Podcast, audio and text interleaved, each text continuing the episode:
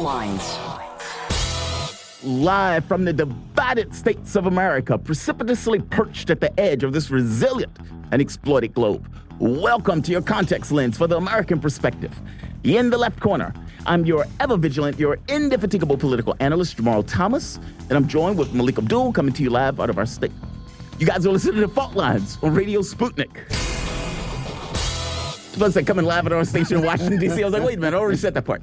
How's it going, man? Doing all right? It's good. It's Thursday. It's Thursday. One more day. One it's been more a great day. week. A lot of week. Great week for news. Yes. Yeah. Fascinating week for news. Uh, oh, just to give the audience a heads up, I will be going to Brazil to cover the elections for Lula. Um, well, Lula and Bolsonaro. And so I will be leaving tomorrow.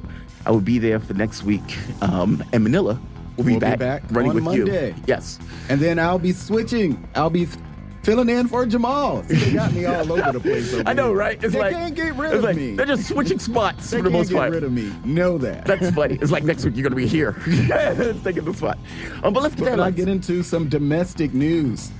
The United States is in a decisive decade, Biden said, according to a White House pool report. According to Biden, the country will continue to lead on the world stage with both diplomacy and the finest fighting force in the history of the world.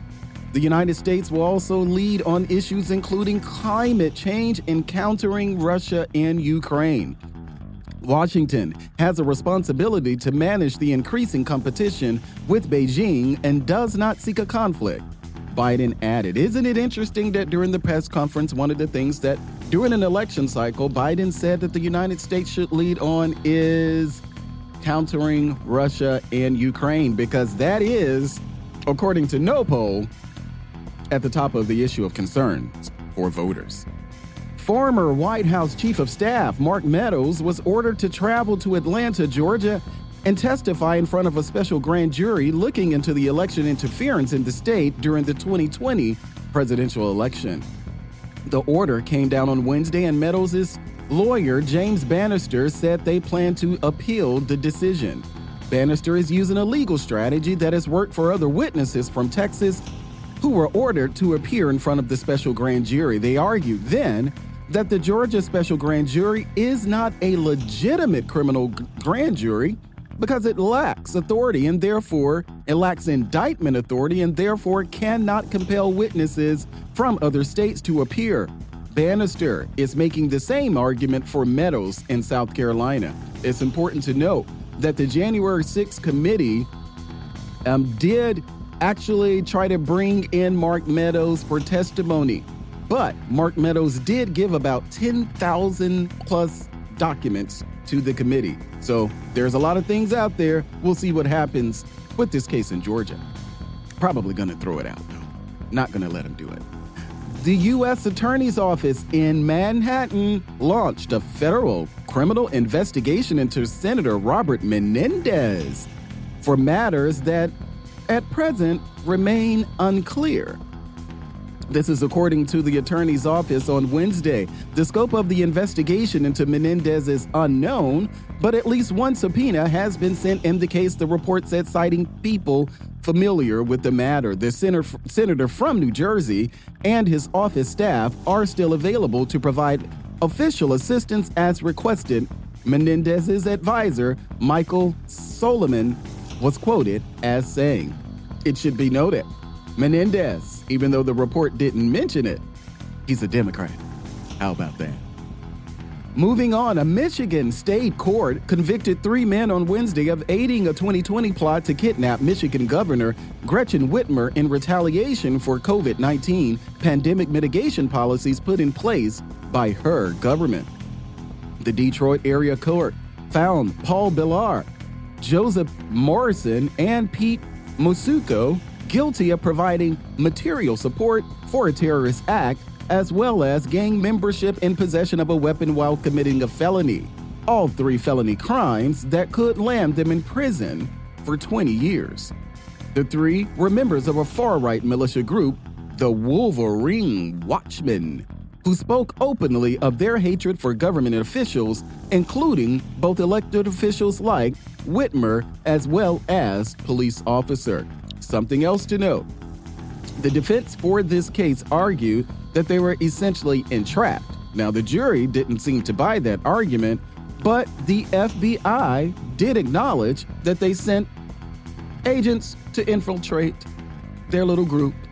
So that did happen, but according to the government, they were already planning it before they sent in their people, or as they say, sent in their peeps.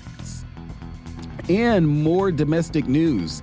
A U.S. jury found 40 year old Darrell Brooks guilty on six counts of intentional homicide and 70 other criminal charges for his car attack on a Christmas parade in Waukesha, Wisconsin last November.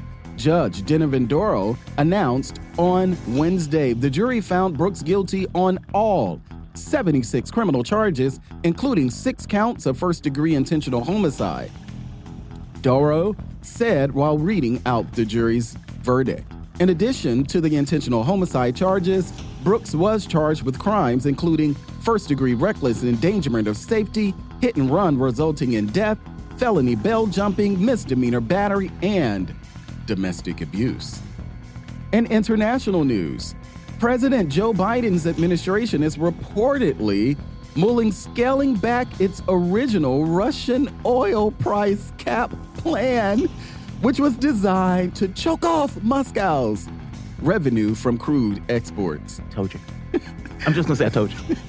Washington and the EU, which is the European Union, may have to settle for a more loosely enforced cap in a higher price range than originally proposed and with fewer participants on board, according to media reports. The group of seven, which are the, the G7 nations, the United States, Japan, Germany, Britain, France, Italy, and Canada and Australia, may end up being the only ones agreeing to abide by the measure fully as investors display growing skepticism and financial market players run warn of the risk the plan entails. Sources close to the issue were cited as saying. The United States has accelerated the deployment of a modernized B 6112 nuclear bomb at NATO bases in Europe, aiming for the end of 2022 rather than 2023. U.S. online newspaper Politico reported on Thursday, according to the paper, the delivery of the upgraded version of the bomb was originally planned for the spring of 2023. However, according to a diplomatic cable, U.S. officials told NATO allies during a closed meeting in Brussels in October that the deployment is now planned for December of this year. The decision was made in light of the Ukraine crisis and perceived threats emanating from Russia although the Pentagon has repeatedly said that there is no such threat of nuclear arsenals from Russia. But they keep saying again anyway. China's leader, Xi Jinping, has stated that his country is ready to engage with the United States in an effort to help foster global stability, according to a state, broad, state broadcaster, CCTV. Quoting, China is willing to work with the United States to respect each other, coexist peacefully, and achieve win win cooperation and find the right way for China and the U.S. to get along in the new era, which will not only benefit both countries, but also the world. The General Secretary of the Chinese Communist Parties said in a letter to the National Committee on U.S. China Relations. The United States and its allies are now trying to destabilize the situation on territories bordering Afghanistan, Russian, Afghanistan. Russian Deputy Foreign Minister Oleg Wowzers Syromolotov Syromolotov has told Sputnik they're going to trust me. My producers are going to tell me if I got that wrong. Right? now, quoting, the United States and its allies continue to play their geopolitical games, carefully contributing to the destabilization of the situation both in Afghanistan and on the territory. The Russian deputy foreign minister said, adding, this is a demonstration of the a demonstration of the not exactly unknown concept of controlled chaos in action. In more international news, the United States is confident that the UN Security Council will adopt a resolution next month to send a multinational force to Haiti to help stabilize the country amid the ongoing crisis. U.S. Assistant Secretary of State for Western Hemisphere Affairs, Brian Nichols, said on Wednesday, quoting, I am confident that we will have something in early in November, both a resolution and leadership for the force. Nichols said in the press conference, noting that the multinational force was requested by the Haitian government. On this day in history, 1962, Black Saturday, during the Cuban Missile Crisis, an American spy plane is shot down over Cuba and the Navy drops warning depth charges on Soviet Marines. In 1982, China announces its population has reached 1 billion plus people. And in 1986, British government deregulates financial markets in a big bang, enhancing London's status as a financial capital while increasing income inequality. These are your headlines for today, October 27th. You are listening to Fault Lines on Radio Sputnik. Right on. And one of the um stories that I wanted to get to had to do with where is it? Oh, shiny object. So the reason I kept saying that the um price cap idea was nonsense is, was, you know, it's like, okay, this is a new shiny object that these guys have come up with. Every other plan that they've come up with at this point has only drove the price up higher. So it's like, okay, well, and we, Russia's still doing very well economically. exceedingly well. What, fifty billion dollars more than what they had prior? The year, um, ruble has stabilized as one of the highest currencies um, against the dollar, whereas the pound and the euro has basically collapsed. If this is winning, I don't want any more of that. Um, no, I, my reasoning was, for one, the moment that China, India, and Brazil said we're against it, then it's dead on arrival right off the bat. Um, on top of that, the mechanism that they were going to try to do to push that through were going to be sanctions against the various places that were basically carrying. Uh, Russia can come in its own, its own ships and come up with its own insurance, all of that stuff. And so it's like, okay, so A, Russia can replace the mechanism that you guys are saying you're using. And two, half of the world said they're against it, including many European states who weren't all that much thrilled by this because their assumption was the price of oil was going to go up, well, gas was going to go up. I mean, so it's like you take one action and you don't think about, okay, what's the Russian response? So you steal the money, you steal their currency reserves from the various banks. And on top of that, you say, okay, um, we're going to pass sanctions. And so we ex- still expect to get your oil and gas, but we're not really going to give you anything for it because you're not allowed to use our currencies. So you basically want the oil and gas for free? Yes, that's what we Mm. want. Russia says, okay, fair enough. Pay us some rubles. If your cu- currency has no value to us because we can't use your currency, fair enough. Pay us some rubles. Then you get all of this hyperventilation from Europe as if Russia was going to give you a product for free. It made no sense at all, mm. and yet they still did it. And I kept asking myself, they can't be this stupid. And yet, apparently they are. It's astonishing. And so now the thing is, we're going to forcibly keep the price of oil down. Okay, that means that you're going against not just Russia, but also an oil cartel, OPEC, who was like, Mm. we don't like this. Now, you can add an element of it, and we just found out there was an article that came out basically saying that Biden was flabbergasted because he believed that they had a deal to increase the amount of barrels going all the way out to December. And not only did they not increase it, they cut it by 2 million barrels. And so the Biden administration, apparently many other Democrats who were in on this, despite Biden continuously saying, we're not there to discuss oil, we're not there to discuss oil. Well, apparently they were. Well, how can you think you had a deal? Is it? It was a handshake. I, because I'm wondering how It was a handshake, Melik. They- Something oh, it- I'm sorry. It was a fist bump. He did MBS with a fist bump. Fist bump diplomacy. because I don't know that doesn't make any sense. I thought for well, first of all, for any president of the United States, Yeah. or any world leader to say, "I thought we had a deal." Oh, that's so My question is going to okay, okay, well, where's this? Yeah, where's, this the down? Where's the paperwork? Where's the memo? Where's the person in the meeting? Where's something? Because otherwise, what you're describing is, and we know Biden is a little aged. Um, we're describing what did they used to call those gentlemen's agreement? Yeah. just the Yeah, handshake. it's a handshake. Is that war- our war politics, bro? This war politics.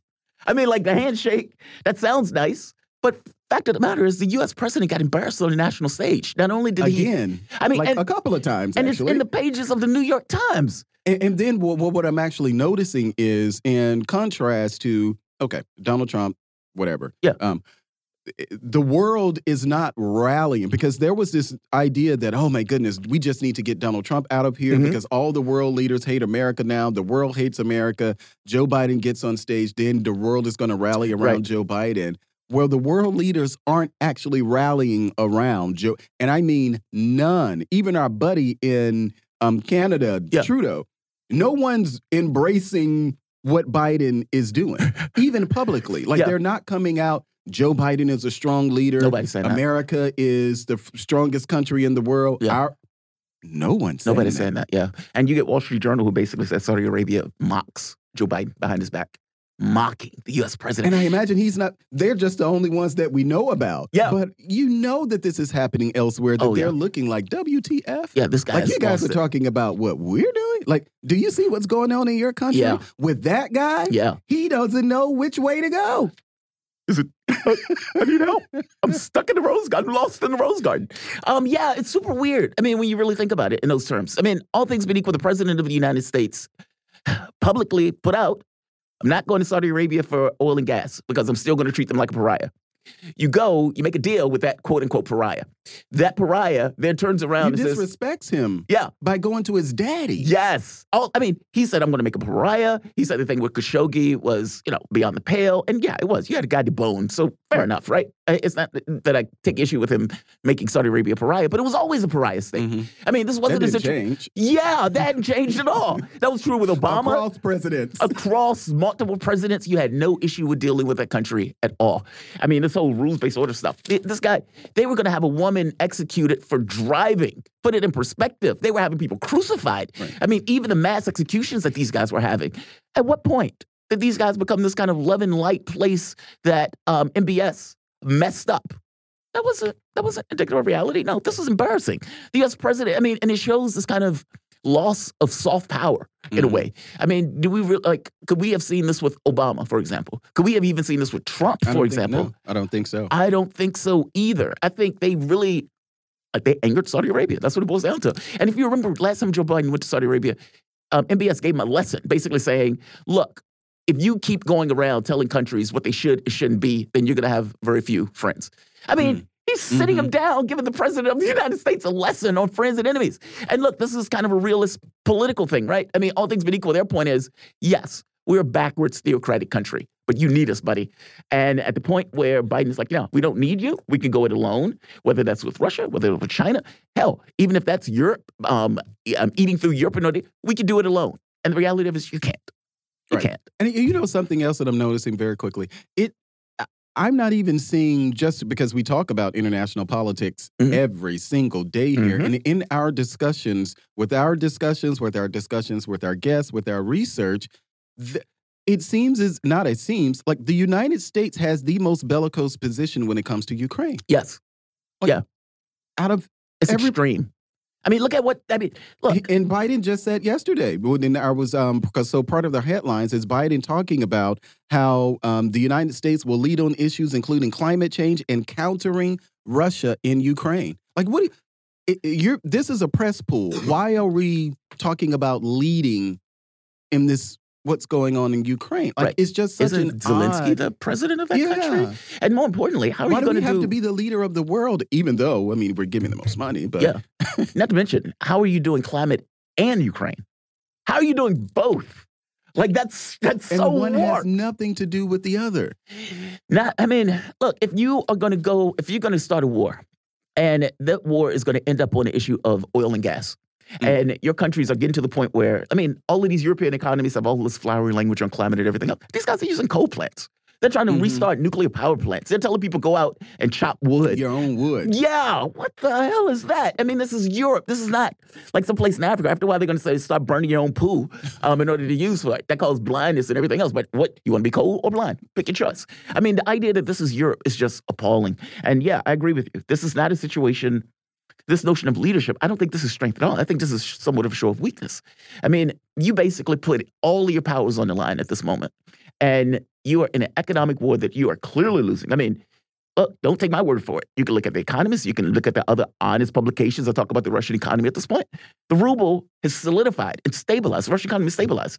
Europe hasn't stabilized at all. In fact, it is in, unforeseeable when it will stabilize. Mm. And so it's like, okay, so a country or a continent that I, well, I don't know, place that I'd love to travel to is now going to take the hit for the foreseeable future. The U.S. is unclear on what is even going to happen here. I mean, they're talking about what 2.8 million jobs being lost mm-hmm. by 2023, and so it's like that's not winning, man. Right. It's not winning. I mean, and, and the idea that Joe Biden is like, we're going to lead on this. We're going to keep pushing on this.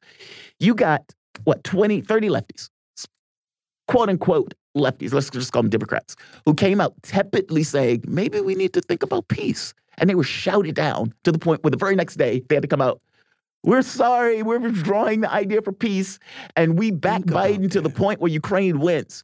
And it's like, what? Think about that. The Democrat, this is the Democratic Party that yes. we're talking about. not the party is supposedly, you know, not the party of warmongers or, you know. Give me your take on that, by the way. This flipping polarity. I mean, is this just Trump? Mm-hmm. Like, is this cult of personality where the person is such a dominant personality in regards to the party or the political space that the party conforms around him, even if it breaches certain things? Like, for example, Donald Trump and Rand Paul used to have a relationship with each other. That's mm-hmm. fascinating, right? Rand Paul is clearly anti war. He's one of those people who've been ideologically, almost religiously so, against war. Great. No issue with that at all. Um, the fact that he's working in coordination with Donald Trump gets across to some level where Trump's head is on this issue of war and peace. Yes, he wants to make a ton of money. Yes, he wants all sorts of popularity. Yes, he wants to be loved, but he's sketchy on the issue of war. It just, like, I, I don't know how anybody, um, like, argues that, even with the Iran stuff where there were multiple opportunities that could have spiraled he off. Into, not, he's Trump is not an interventionist. Yes. That's just not his thing. Well, Trump didn't even have outside of his businesses he didn't have any in, you know interest in international geopolitics. Right. I mean, that just wasn't his thing. I honestly think what happened is that there was, you know, Obama, as far as um, Republicans are concerned, Obama gave us a lull of some sort. Um, because there were many people who were unhappy with what was happening during the Bush administration, right. including Republicans, like many conservatives who did not like our intervention, you know, the, invasion, the drone bombings, all so that stuff. Yeah. Obama comes in, you know, we still don't like it. Mm -hmm. But then when you're talking about Obama in Syria and many of the other places around, Libya, Democrats Syria, then had yeah. to defend that. Yeah. So they didn't like this type of intervention during the George Bush years. Then they had to actually defend it. And then they got quiet.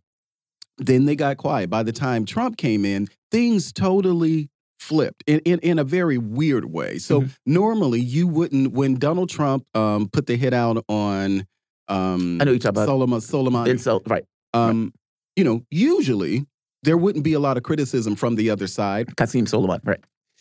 There was a lot of criticism for Democrats for they were criticizing Donald Trump for ordering that hit in the same way that they would not, what they have not done. Well, Obama had to kill us.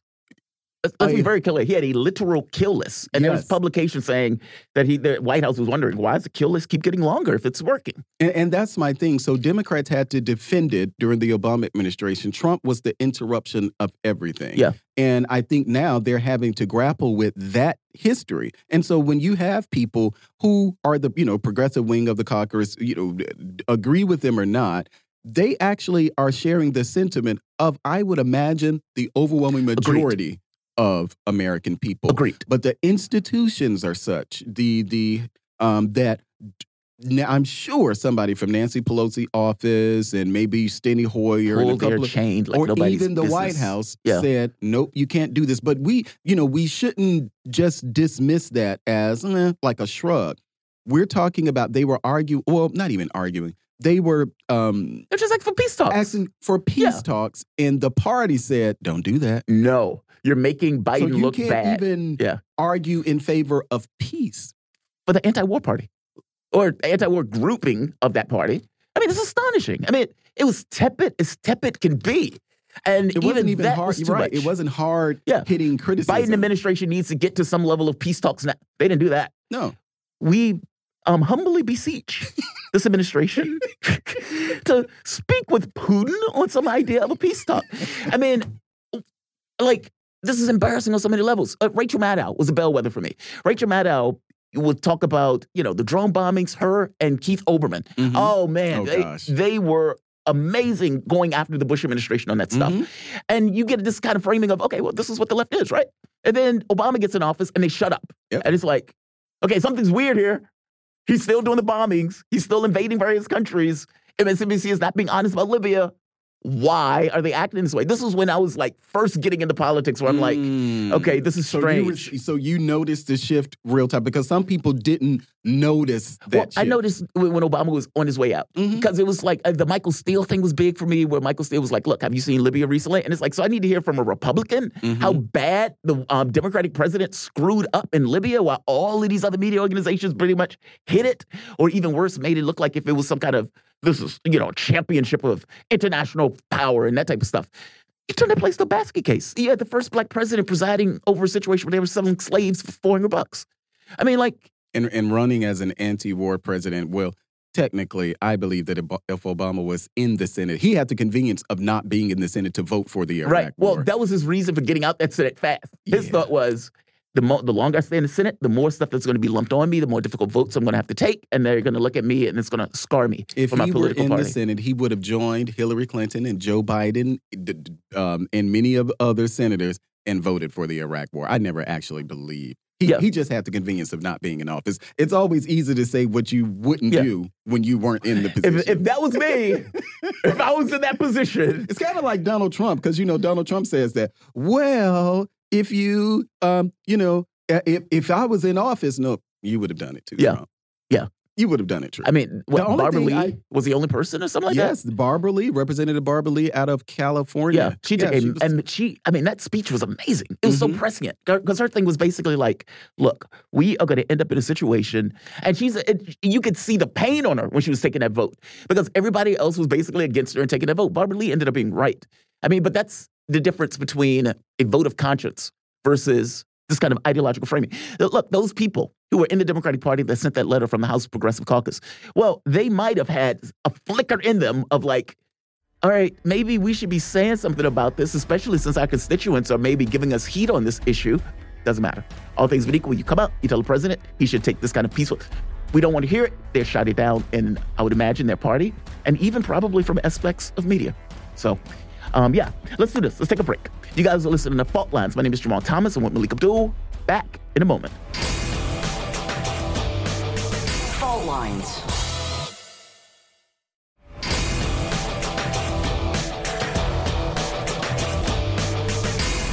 Fault lines.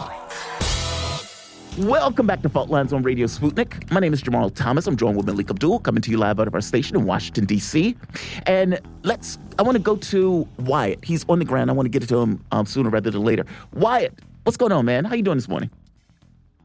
I am okay. How about yourself, Jamarl? We are good. Uh, there seemed to have been a mistake. You weren't necessarily communicated, so I appreciate you um, giving us, basically coming on despite. You're going to a protest currently, correct? You're still in France, um, and you're going to a protest. What's going on there? Protest that has not occurred yet. It's scheduled for about half an hour from now. Uh, today is the second day of protests across France in just 10 days. And uh, we know that widespread transit issues aren't necessarily expected today, unlike the big protests that are slated for two weeks from now, the so called Black Thursday here in November, um, when we do expect that unions will have a total shutdown of the metro system. Uh, but here in Paris today, protests are expected to be centered in the area of Montparnasse. Um, but rallies are really planned for all throughout the country in a couple dozen cities.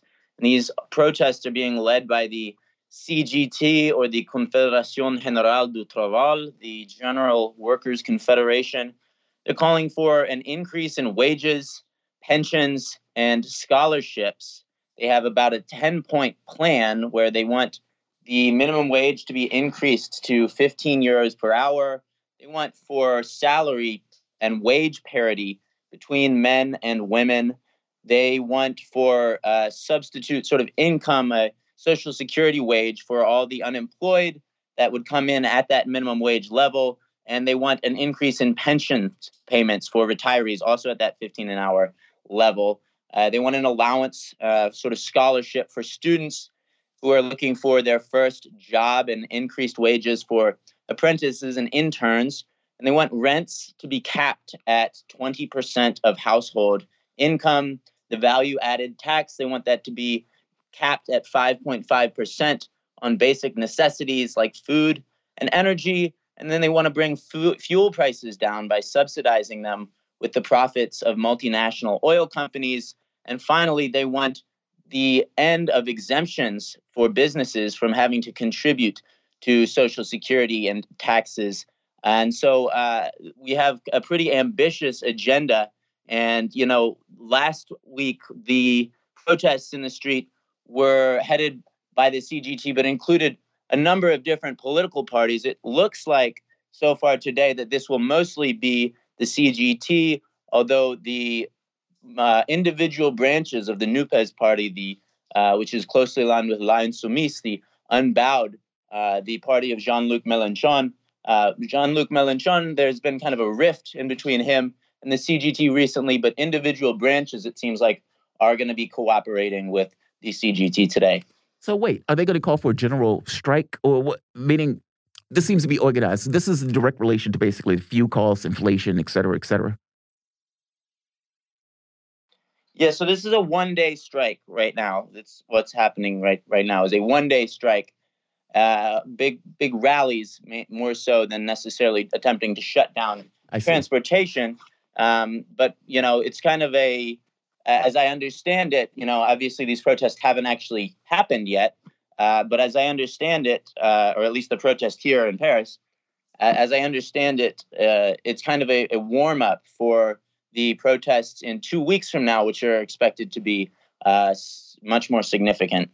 Oh, I see. So the protests in a few weeks, that's the one that's expected to be much larger and have much more influence in regards to shutting down um, France or Paris. Yes, yeah, yeah. So the, that's the, the Black Thursday protest that I referenced. That is in two weeks from now. That is November 10th. Um, so this is kind of a, I think, a, a sort of a trial balloon, a little bit of a test to figure out exactly what kind of support that they have. And um, you know, obviously, this is pretty speculative since you know it's uh, no, it's coming still up. haven't haven't gotten there yet. What is the government doing about this? By the way, I mean, all things being equal, they've had inflation. Macron have come out basically saying they're on this kind of weird wartime economy footing, despite the fact that they haven't necessarily declared war. Um, and there seems to be this expectation that the public is going to take the hit for this, where the public is saying no. I mean, for the longest time, you had the yellow vest movement going on for like what, like a year almost um, with 70, 80% approval. And within a very short period of time, now you have this coming to fruition. What is the government doing? Are they giving anything away and trying to stem the protests, or are they taking more of a, let's say, a hardline um, approach to dealing with these guys? Well, they're really taking more of a divide and conquer strategy. So they are trying to basically work with these different individual unions one by one, not as a uh, broad swath, not as as you know taken in their entirety.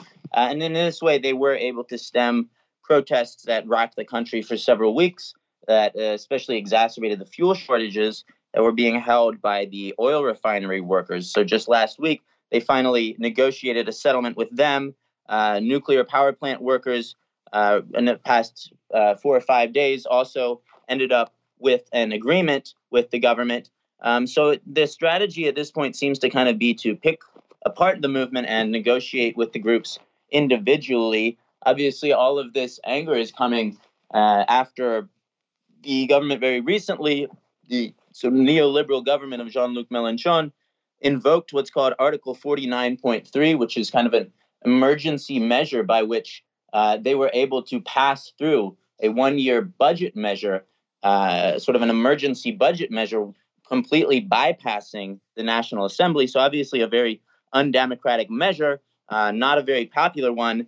The uh, parties on the Communist Party and uh, the more hard right parties were pretty were, were more or less united in opposition to this and brought forth a vote of no confidence, but that narrowly failed just a few days ago. So now I think we, today we will get a sense for where the power is. Is it in the legislature is it in the streets?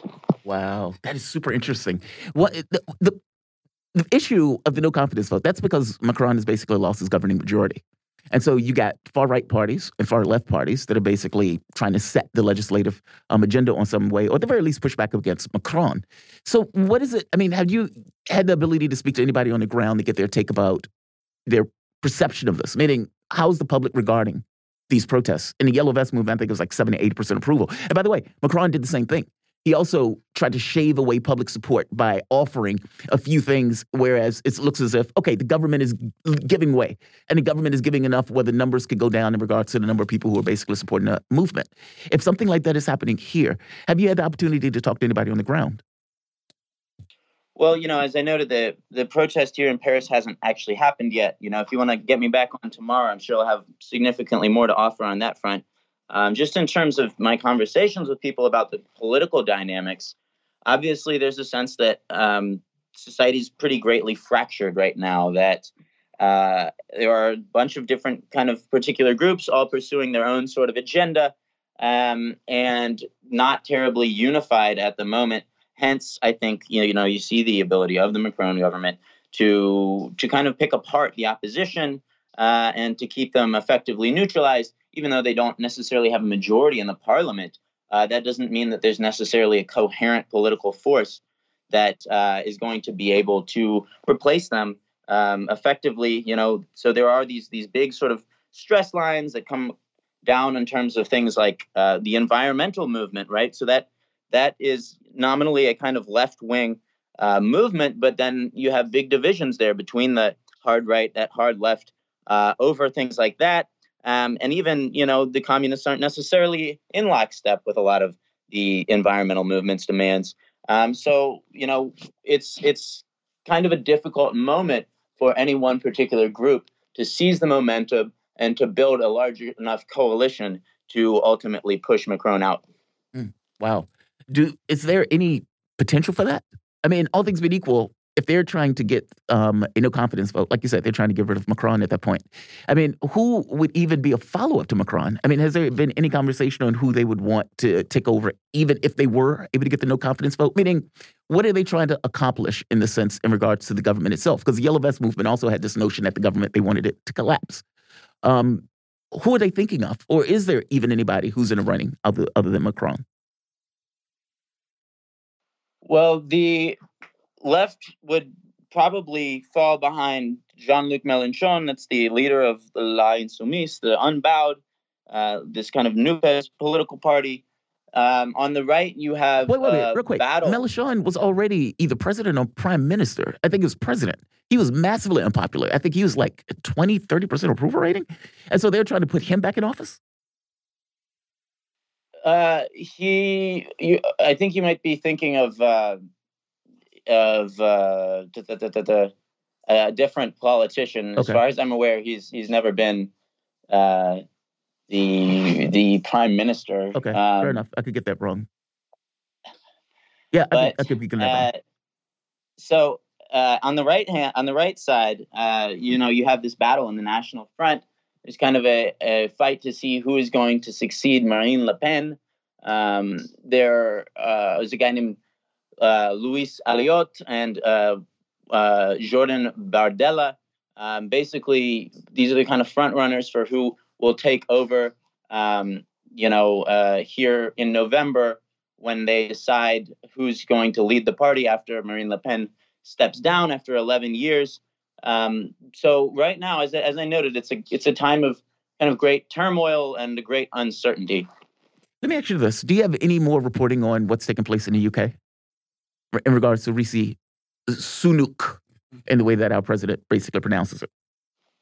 Uh, in terms of Well, just in general, and, and him taking power. Basically, has anything else happened from the standpoint of him taking power? For example, he was in PMQs yesterday, where he that was his first PMQs.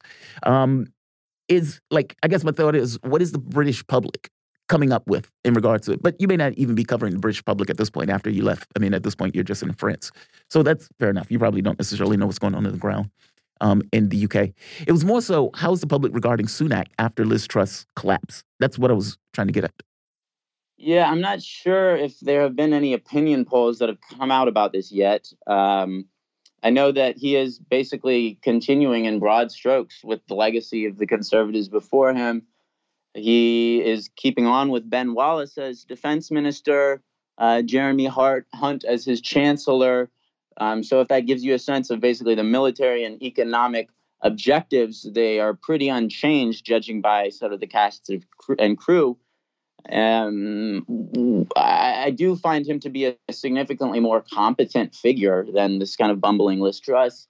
I think he will be more effective in terms of implementing this kind of neoliberal austerity agenda.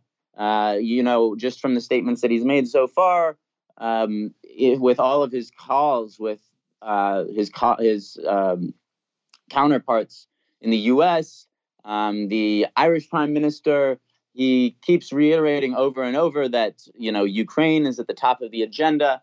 So just going on, you know, kind of what we're hearing these public statements, uh, it seems that there is every intention to maintain the, this this aggressive sort of hawkish anti-Russia posture abroad, and then this uh, war on the poor at home. Last question on France for the moment. Um, France is one of the major economies in Europe. And of course, Macron has these kind of, I would argue, he considers himself a European, um, even more so, or at the very least in optics, even more than being French, which probably would take issue with me saying that, but all things being equal, he tends to see himself as a follow up to Angela Merkel. Um, has there been any conversation there in the um, in France about Ukraine that you've come across, either in media or in the way that people have been talking about it? And has that come up as one of the issues in regards to the potential protests that were taking place in the past? Or for that matter, is it expected to come up as one of the issues going forward in the protests coming on Black Thursday? Remind me what you said. The, the what what issue? So the issue of Ukraine, meaning how is the public regarding that? There is that is that being meaning is the public connecting the issues of inflation and economy to Ukraine? there are people that are making the connections um, publicly, but as the, is the case in the U.S., they are very much marginalized. They tend to be on the hard left, the hard right. Uh, by and large, you don't see a whole lot of kind of, especially here in Paris, more of a metropolitan population. They consider themselves to be pretty educated, liberal, sort of populace. Uh, I think these people are going to be kind of the least affected economically by these sanctions. And um, thus, you know, kind of as a function of that, they're going to be uh, some of the last people to draw these conclusions, these hard truths about what these sanctions mean, who they're actually impacting. You know, it's not Vladimir Putin, obviously. It's not really the Russian people so much as it is uh, the working people of Europe. Um, I, I, imagine if I strayed a little bit further out of the city, I would get some uh, differing views. But you know, just in in going around, uh, you don't hear that kind of people talking about Ukraine necessarily. But you do see, for example, passing the Paris Mint. Uh, you do see, you know, flying above the building the the French flag, the Ukrainian flag. So, in the same sense that you see these kind of symbols in Washington, uh, where the government wants to make sure that it's very much seen to be in lockstep with the Kiev regime, you see a very similar pers- uh, dynamic here as well in Paris. Wyatt, thank you for this, man. I really appreciate it. Wyatt Reed, Sputnik News reporter and analyst. He's in France right now covering the protests that are about to take place in within an hour. Um, let's do this. Let's take a break. We're going to come back. You guys are listening to Fault Lines. My name is Jamarl Thomas. I'm with Melik Abdul. Back in a moment. Fault Lines.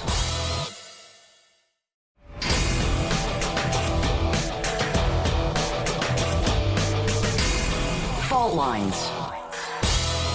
Welcome back to Fault Lines on Radio Sputnik. My name is Jamarl Thomas. I'm joined with Melik Abdul, coming to you live out of our station in Washington, D.C. And we're going to do the monologue at a different time today. We're going to do it now.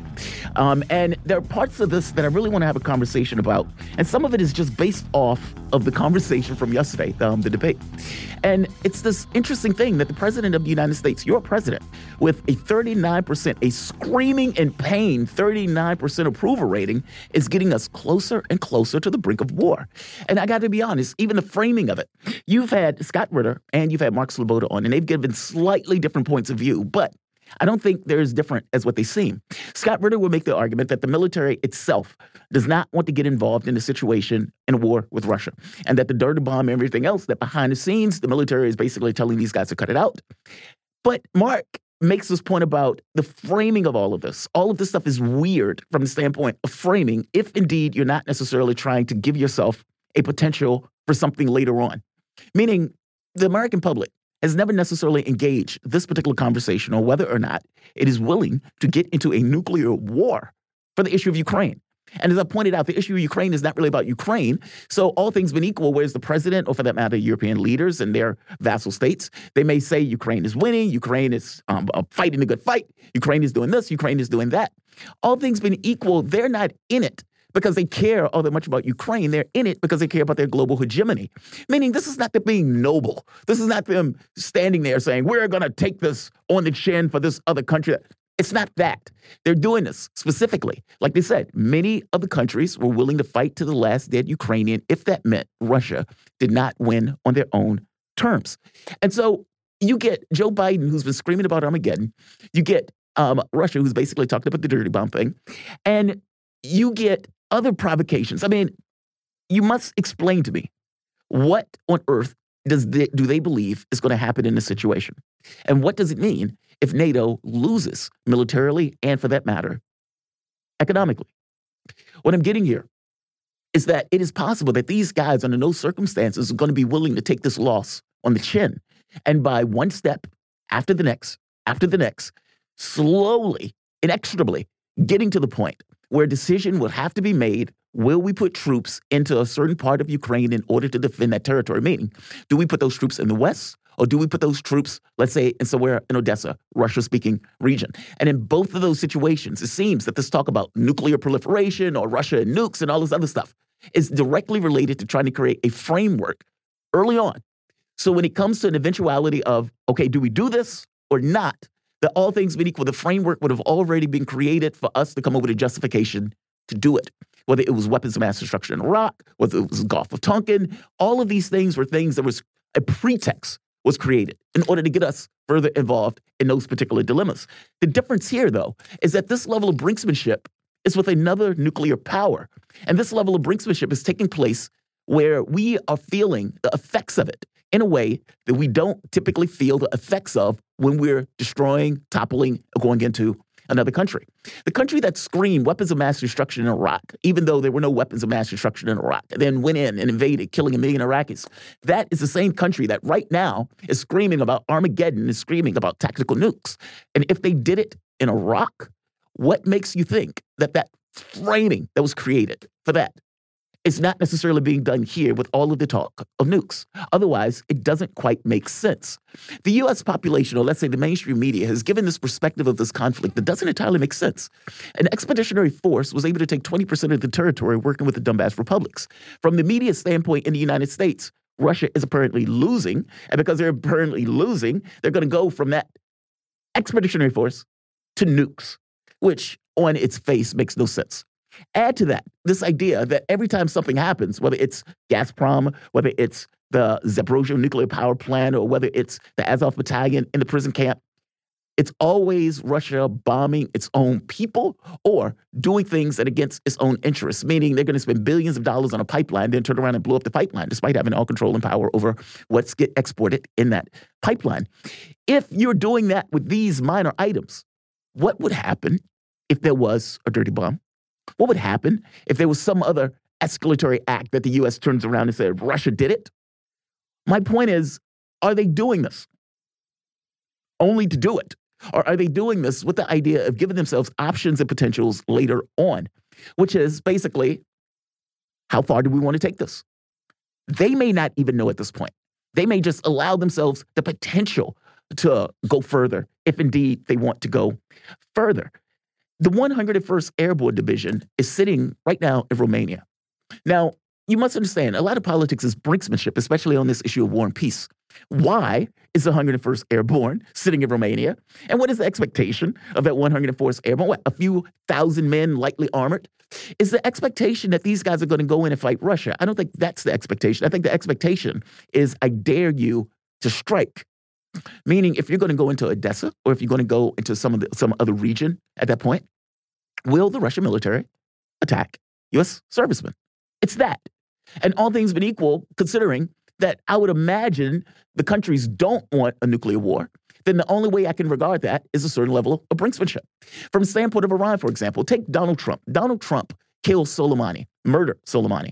Iran responded with missile strikes on various bases. Trump said those missile strikes weren't that big of a deal, even though they clearly were a big deal. Many of the people were injured and wounded, even though I don't think there were any deaths. But at that point, Donald Trump could have went further. And what was the thought?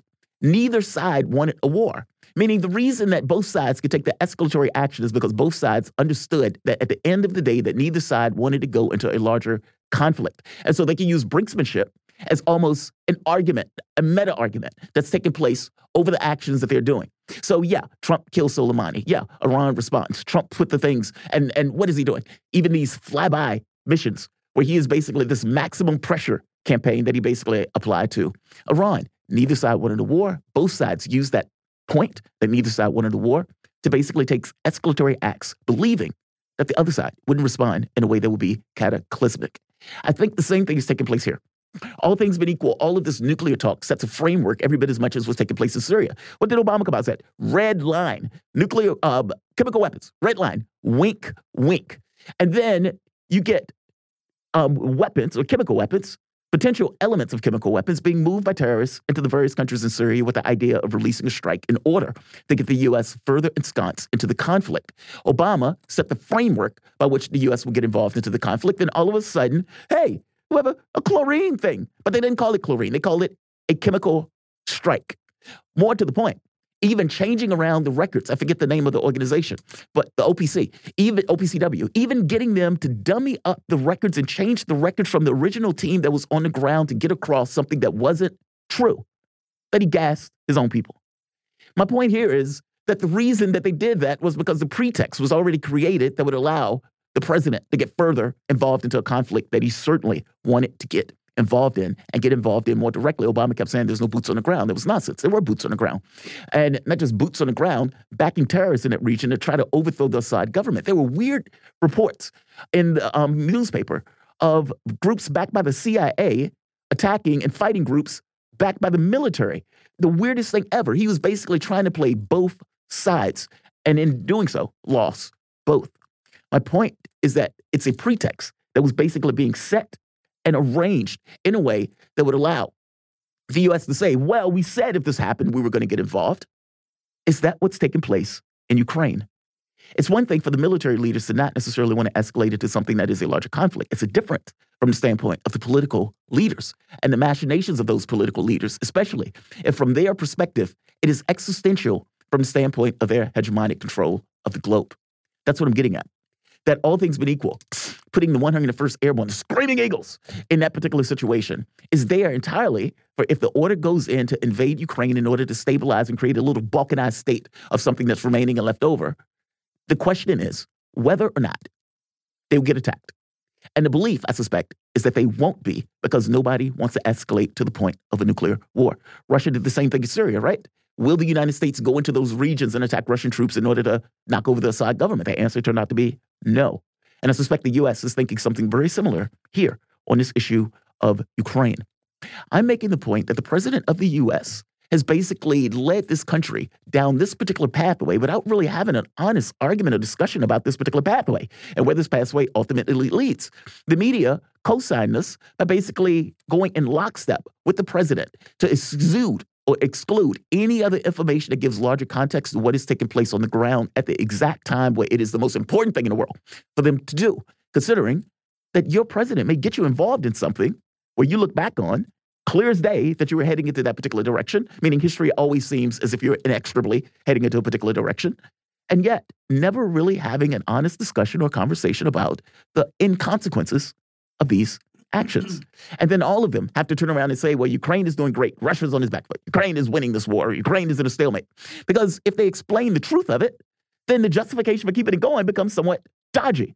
I mean, after all, at the point where multiple Ukrainian militaries have basically been destroyed, at the point where the economics of the country seems to be in disrepute, where the energy grid of the country they're basically having roving blackouts in the country and they are printing money with this potential for hyperinflation. This is not indicative of success of Ukraine. And the fact that 100,000 people in Ukraine have basically died, meaning military, I'm unclear on how any of this is to the benefit of Ukraine. We are keeping this war going. In that letter sent by the progressive members, of like 30 members, tepidly, tepidly, just asking for the conflict or peace terms, despite the fact that the U.S. was doing the opposite of that. I mean, keep in mind when Zelensky was working with a peace deal with Putin during the um, Turkish during Turkey's Turkey's peace conference, There was all sorts of things that Zelensky at that point agreed to. And Boris Johnson jumps in and says, cut this out. You're not going to do this. You're not going to allow this. And if you go through with this, you're not going to get to security concerns. So it is monstrously dishonest for the Biden administration to say, well, any deal is going to have to include Zelensky. Really? When Zelensky was trying to do a deal, you basically told him to cut it out. Or for progressives or lefties, and I can't even call them lefties, just Democrats who basically come around saying, okay, well, um, we're going to, you know, hold off on negotiations until Ukraine wins this under what model do you think Ukraine is going to win this? And I think that's kind of where I'm hitting this at. All things being equal, if it doesn't seem like there's a situation that Ukraine has the potential to win, if NATO is looking at this as a loss to NATO, is a loss of hegemonic control from the standpoint of their ability to dominate the globe, to knock over countries, to be the decider in what basically takes place around the globe using financial might or, for that matter, military might. If they lose in this, how far will they be willing to go? And that question is monstrous. That question is terrifying. I haven't necessarily seen these practice um, noble leaders that can make these decisions to try to extricate us out of a larger conflict. Let's say Kennedy, for example, in the Cuban Missile Crisis, him walking through the raindrops or dancing between the raindrops in order to get us out of something that could have went monstrously, horrifically bad. Do you honestly believe that a man who you consider often is considered, widely considered, to have mental issues, to be a wisp of his former self, do you think that man with all the hubris in the world is the guy to get us out of this, considering he is the person that got us in it? And do you think the calls by the exact same people who shouted down those 30 progressives or those 30 Democratic lawmakers who came out just asking, beseeching the leader to come up with peace talks, do you really think those shrill voices won't turn into invasion voices if it comes down to it? I think it would. We're in a bad spot. And no, I don't believe a 30%, 39% approval rating guy is going to be the one who gets us out. You guys are listening to Fault Lines. My name is Jamarl Thomas. We'll Melik Abdul. We'll be back in a moment. Fault Lines.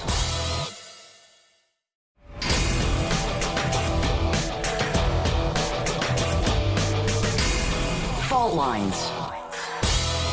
Live from the divided states of America, precipitously perched at the edge of this resilient and exploited globe. Welcome to your context lens for the American perspective.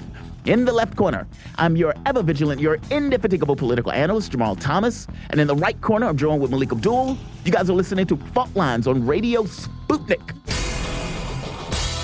There it is. There it Got is. it. Now, when Manila comes back, how is that going to look? Oh, gee. Oh, that is going to be a gonna be cluster. you know what? different. It least for the first few days. It will be another adjustment for me. But see, remember what I said? They cannot get rid of me. Right. Because I'm still here. You know, it's funny. I, when I was coming here, I used to um, do Lee and Garland show. I did that show for like a year and a half, maybe two. Oh, wow. years. And I would drive up here every week, once, yeah, about once a week. And then my thought was, if you keep showing up as somebody, they're going to say, give that guy a job. It's like, give him a job. Yeah. so I, I feel you on this one. But still, your show is still going to take place.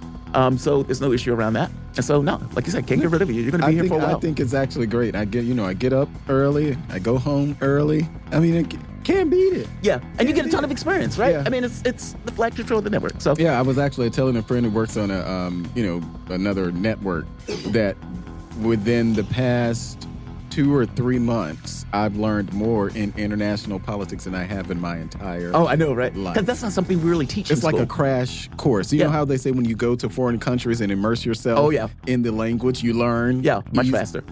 It was. It was Same that. way. Yeah, because it's It's been awesome. I mean, I'm talking about Bolsonaro. I'm talking about Lula. Like, who are these people? I didn't know I met were. this Ethiopian woman the other day, and I was, when I realized she was Ethiopian, I started engaging her about like, how do you feel about what's taking place in Ethiopia? What's your preferred? She's like, you're telling me about my country. It's like, well, yeah, we cover international politics. That's our job, right? That's my thing. Yeah, she was like, I prefer to just keep quiet. It's like, why? Why? Why do you prefer to keep quiet? This is a, you know, because it's one thing to talk about, it's another thing to engage somebody who's basically on the ground or who has family in those countries. Right. They feel it much deeply.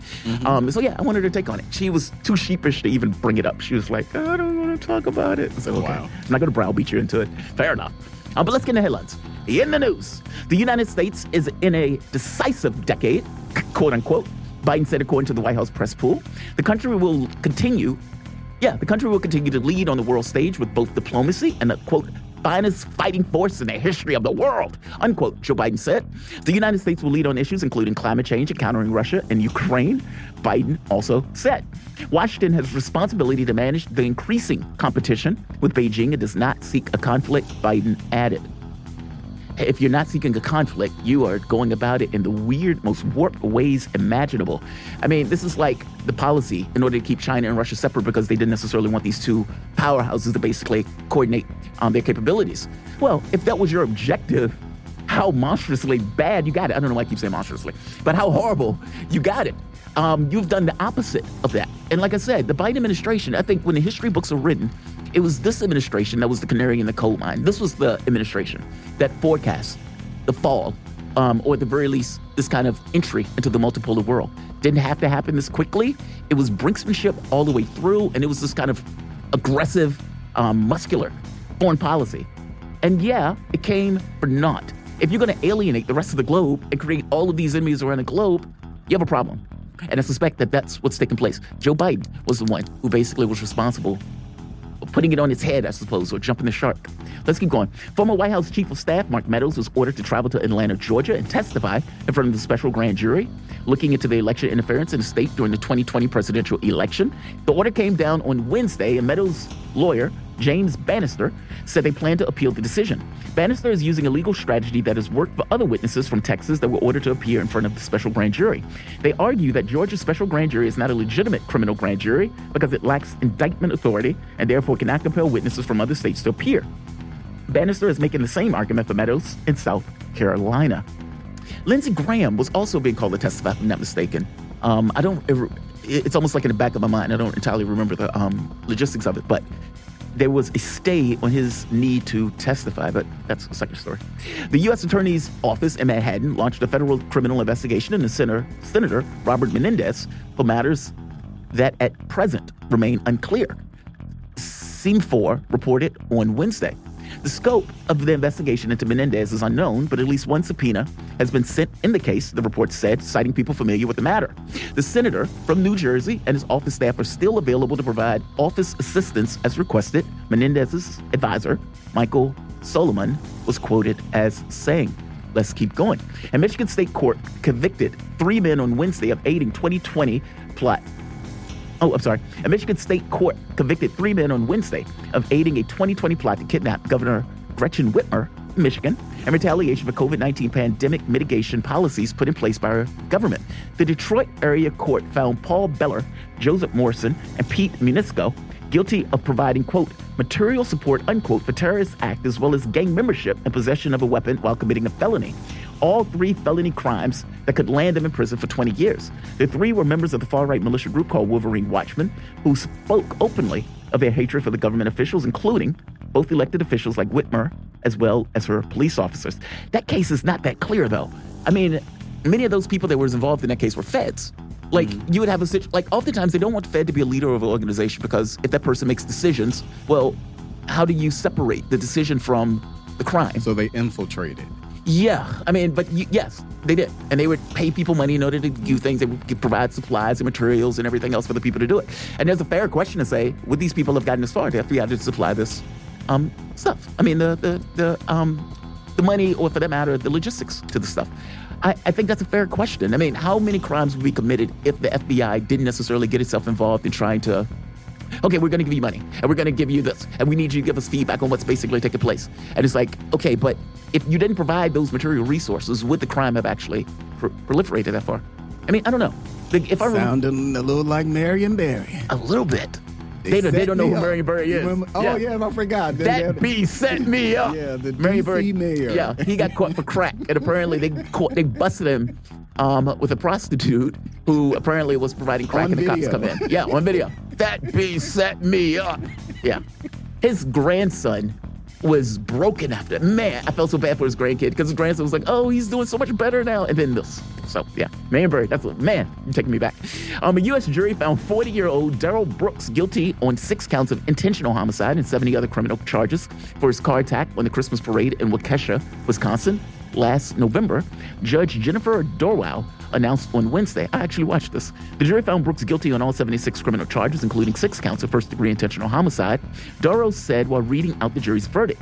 In addition to the intentional homicide charges, Brooks was charged with crimes including first degree reckless endangerment of safety, hit and run resulting in death, felony bail jumping, misdemeanor battery, and domestic abuse. This case was wild. This guy was a lunatic on that trial.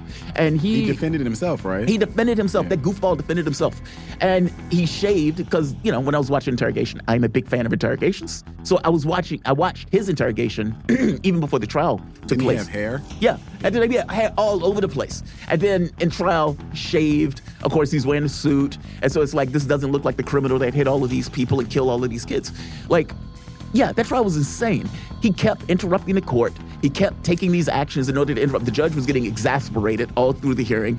And he was doing stuff like, what did he call himself? A solid soldier or something, where he didn't accept the laws of the land? Yeah. It Uh, was wild stuff. yeah, it, it was out there stuff. The judge was clearly getting frustrated at him. So, look, I would tell you this if you're going to support yourself, don't pee off the judge. Don't pee off the judge. It'll make your life miserable. Um, in international news, President Joe Biden's administration is reportedly mulling scaling back his original Russian oil price cap plan, which was designed to trick off Moscow's revenue from crude exports. Told you so. Told you so. Washington and European Union may have to settle for more loosely enforced cap and higher price range than other otherwise proposed, and with fewer participants on board, according to U.S. media reports. The group of seven G7 nations, the United States, Japan, Germany, Britain, France, Italy, and Canada, and Australia may end up being the only ones agreeing to abide by the measure fully, as investors display growing skepticism that the financial players warns of risks um, that the plan entails. Sources were cited as saying. I mean, Reuters, if I'm not, if I remember correctly, said that basically 80 to 90 percent can be evaded right off the bat. And so they were like, okay, if 80 to 90 percent can be evaded, what is the point of this plan? Why is this plan going to work? And so you basically only get the group of the willing. Seven nations. How many nations are around the globe? What, 200 or something? Yeah. And you get seven? Seven. Yeah, good luck with that. The United States has accelerated the deployment of the modernized B61-12 nuclear bomb at NATO bases in Europe, aiming for the end of 2022 rather than 2023, U.S. online newspaper Politico reported on Thursday. According to the newspaper, the delivery of the upgraded version of the bomb was originally planned for the spring of 2023. However, according to the diplomatic cable, U.S. officials noted, told NATO allies during a closed meeting in Brussels on October that the deployment is now planned for December of this year. The decision was made in light of the Ukraine crisis and the perceived threats emanating from Russia, although the Pentagon has refrained from explicitly drawing a link, the newspaper said. Dude, if you say the decision was made in light of the Ukraine crisis, then that by definition is a link. that is a link. What are you talking about? And if this is not brinksmanship, I don't know what is. You're basically taking a nuclear weapon and putting it into Europe to get closer to Russia. Is that what you're doing? Is that what you're doing? I mean, this gets to the whole Armageddon talk again. I mean, all things being equal, why would you do that? You do that if you're looking for a counterbalance to Russian force when you put in your 101st Airborne into Ukrainian territory. Look, I can be wrong on that. That's speculation, but that is not a good sign to see. Chinese leader Xi Jinping has stated that his country is ready to engage with the United States in an effort to help foster global stability, according to the state broadcaster CCTV. Quote, China is willing to work with the United States to respect each other, coexist peacefully, and achieve, achieve win-win cooperation to find the right way for China and the United States to get along in a new era, which will not only benefit both countries, but also the world, unquote. The General Secretary of the Chinese Communist Party said in a letter to the National Committee on U.S. China Relations we don't have peer nations, buddy. We don't have peer nations, especially any peer nations that are friends. The United States and its allies are now trying to destabilize the situation on territories bordering Afghanistan. Russian Deputy Foreign Minister Oleg Syromolotov. Cyril Molotov, thank you, has told the Sputnik. You saw the blankness in my eyes.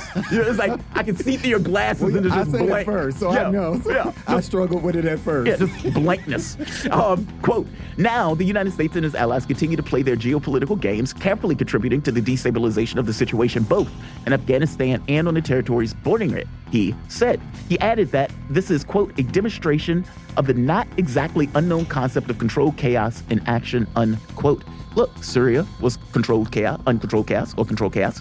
Libya was controlled chaos. I mean, many of the countries that we invade in are uncontrolled chaos. I mean, it's just kind of um, part of the course. It allows you to do things that you can't necessarily do under normal circumstances or wouldn't be allowed. The United States is confident that the UN Security Council will adopt a resolution next month to send a multinational force to Haiti to help stabilize the country amid ongoing crisis. U.S. Assistant Secretary of State for Western Hemisphere Affairs, Brian Nichols, said on Wednesday, quote, I'm confident that we will have something in early November, both a resolution and leadership for the force, unquote, Nichols said during a press briefing. Nichols noted that the multinational force was requested by the Haitian government. Yes, a broken, submissive Haitian government with an unelected leader in the country that is believed that the U.S. basically backs. So we're going to put in our guy, that our guy is going to call for support from the U.S. and from the United Nations in order to stabilize the situation. It is a complicated situation in Haiti, and we've had people on to talk about it. I gotta be honest, know the solution to it. Um, this day in history. In 1962, Black Saturday, during the Cuban Missile Crisis, an American spy plane is shot down over Cuba, and the Navy drops warning depth charges on Soviet submarines. In 1982, that's how close we were. Like, think about that. This is direct engagement, right? Um, Black Saturday, Cuban, an American spy plane is shot down over Cuba, and the Navy drops warning depth charges on Soviet submarines. There was a conversation let me go through this first. In 1982, China announces its population has reached 1 billion plus people. In 1986, British government delegates financial markets in a quote, big bang, unquote, enhancing London's financial status as a financial capital while increasing income inequality. Those are your headlines. You're listening to Fault Lines. My name is Jamarl Thomas with Melik Abdul. That's how close we were to oblivion. Um, John F. Kennedy has a conversation with Eisenhower. Oh, I, and he's basically trying to understand whether or not they would launch basically, if we attack Cuba, where they launch those missiles? I told him, no, you'll be fine. I listened to the phone call. He was wrong. Not only were those missiles already there on the island, those missiles had been given a pre-order by Khrushchev to be released if they were attacked. So meaning they would have launched those missiles if we would have attacked Cuba automatically. There wouldn't have been any thought behind it. The thought was already came before it. That's how close we were. And so it's like when that plane was shot over Cuba, they're dropping na- um, depth charges on Soviet submarines. Mm. They're attacking Soviet, like that's how close we were. That's why so many, many of these people thought when they left that day, the world is about to come to an end. They were freaked out royally. And it was this kind of negotiation between Kennedy, this kind of back channel negotiation where both sides could be able to save face and everything else to get us out of it. Do we honestly believe that Biden is capable of doing that? And my answer is no. And we also, and to think that Biden is so casual, just so casually, carelessly using Armageddon, yes. nuclear Armageddon. You're talking about the end of the world, and you're using that for political ends. That's not a drone strike. No. A nuclear weapon, that's not a drone strike. That's not a drone strike. That's not you attacking Iraq. That's not you attacking some random country in Africa or something like that. That's you getting into a nuclear exchange with another nuclear power nation. 90% of the nuclear weapons on the globe are held between Russia and the United States. That's with something that's designed yeah. to kill on a mass level. Yes. Radiation. I mean, that's its objective. Yeah. So, our president. You guys are listening to Fault Lines. My name is Jamarl Thomas. I'm Melik Abdul. We're going to come back to the one and only Ted Rall. Back shortly, guys. Fault lines.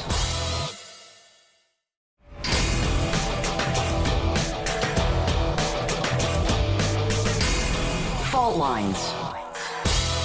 Welcome back to Fault Lines on Radio Sputnik. My name is Jamarl Thomas. I'm joined with Melik Abdul, coming to you live out of our station in Washington, D.C.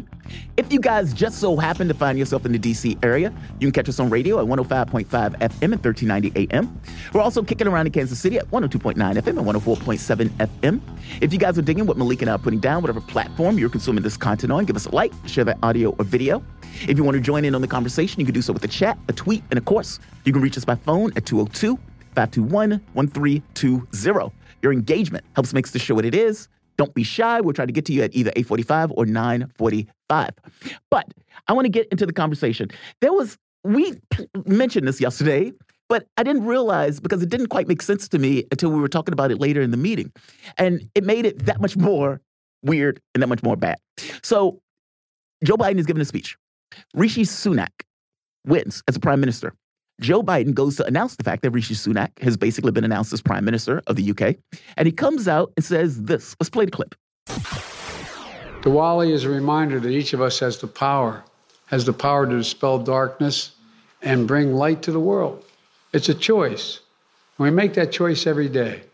It's true in our lives and in the life of this nation, especially in the life of a democracy. Whether here in America or for the families back in India, marking 75 years of independence.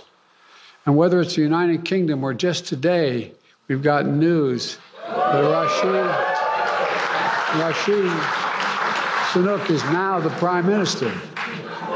As my brother would say, go figure. and the Conservative Party. Now, when he said Rishi Sunak, Rashi. Rashi Sunak, Yeah. Rishi Sunak for one. Um, nobody prepped the president to get the man's name right of somebody he's going to have to be working with very closely. Um, and on top of that, he said, "Go figure." He's talking about. I didn't understand what that meant yesterday, but he's Yeah. basically saying this Indian guy got elected in the Conservative Party. Go figure. Yeah, I I, I missed it yesterday because re reading it and hearing it is two different things because it doesn't make like even reading it, Yeah, it doesn't. It's like go figure. What does that mean? Yeah, And then you say, "Oh, I see. He's at a thing. There's other Indians at the conference. They're applauding. Someone starts laughing when he gets the guy's name wrong. At the Indian guy. Yeah. It's like, go figure. Go figure. Who knew? Who knew? Who knew that this Indian guy could get elected in the Conservative Party? I mean, the Conservative Party there is not exactly like the Conservative Party here. Um, but But look how it, it I it's as dismissive as when people talk about black um, Republicans being elected or being, you know, getting different positions or something. Where did that come from? And that's and that is a it, it's such a weird um juxtaposition because I know that I've seen people it's like, oh, like we're treated as the other. Right. And that's what Biden's kind of doing in this. Oh well, you know, he's the other, and Well, look like- at what like look at what they did over there. I'm surprised. well, yeah, I mean, the guy who says if you don't vote for me, you're not black ain't wouldn't be surprised about Right. other races voting for conservative parties in other countries. He probably just doesn't know. but clearly doesn't understand and, that's what's so concerning to me about it and like you said i didn't even put two and two together on yesterday Yeah, it didn't make but sense. what bothers me most about it is this a, a built-in assumption Yes. Yes. it's a it's a built-in assumption coupled with how you with your years of foreign policy experience and all of this not understand the dynamics in the UK because they're probably not surprised over there No. that he was elected. Uh-uh. Well, not probably. They weren't surprised that he was elected. Why are you with all of your your vast experience? Yeah. Why is this surprising to you that someone like Sunak would win? Yeah, I mean, Conservative Party has women in it, has people of color, all that stuff. I mean, Countries around the world have elected women Yes. leaders. yes. The United States just has. Yes, it's that part. I mean, look, th- some of the people that I talked to, especially people of color, were didn't believe that Sunak had a chance in the party because they was like, well, they only vote. But, it's not shocking. I mean, especially at the point where um, what's her name flames out. Well, who else was going to be there? Mm-hmm. I mean, at the point where trust fails, the person who was running against trust was Rishi Sunak. So why would it be weird that the person who ran against her the first time around would try to put his head in the ring the second time around? Like none of that stuff is shocking per se. it's just part of the. Dis, it's like dismissive. It's like a dismiss a certain level of dismissiveness in the actual statement itself. Yeah. I mean, and I agree with you. Even the vote, if you don't vote for me, not black, even that is dismissive in many respects in regards to um, people not voting Democrat. Or the Joy-Ann Reid thing, another good example. It's like you, the Hispanics vote for DeSantis because of his proximity to whiteness or their proximity to you had whiteness. Joy-Ann Reid and Jemele Hill because they were they were responding to someone's commentary about that. But it's insulting, and these type of things happen. And I don't want to get into a Kanye discussion, but go ahead. No, go ahead. But but it's okay to make these type of statements, bigoted, prejudice statements, a- actually hateful statements about Hispanics. yes. That's okay.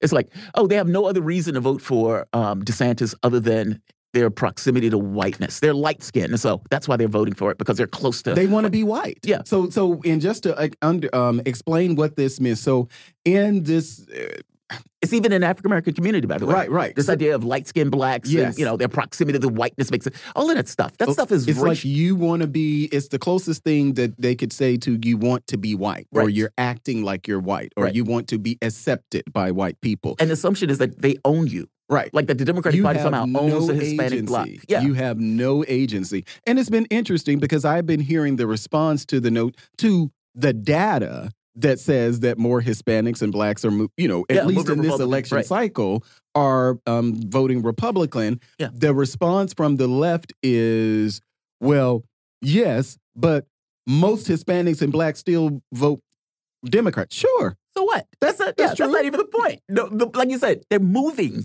in that direction. I mean, and they don't. They it's as if they've taken these groups for granted for so long hmm that these groups are saying we're done, we're fed up. Uh, uh, my ex's dad, I remember the first time him and I met, he said, "Oh, I would never vote for a Republican." I said, "Well, I'm not telling you vote Republican. I'm just saying maybe if you want those things in political space, you need to be willing to let that Democrat fail." Fast forward two or three years, I'm never voting Democrat again. Like you, like that guy went through the civil I rights use, movement. I use myself as the example. The two-time Obama supporter voted for him. By the time they said that Hillary Clinton was going to be the nominee, Right. and after just taking a different position, uh, uh, uh, having a different reality when it comes to race and government during the Obama years, Yeah. and acknowledging I lumped so much on Obama that was unfair. Yeah. The expectations that I had of not just him as president, but as a black president, Yeah.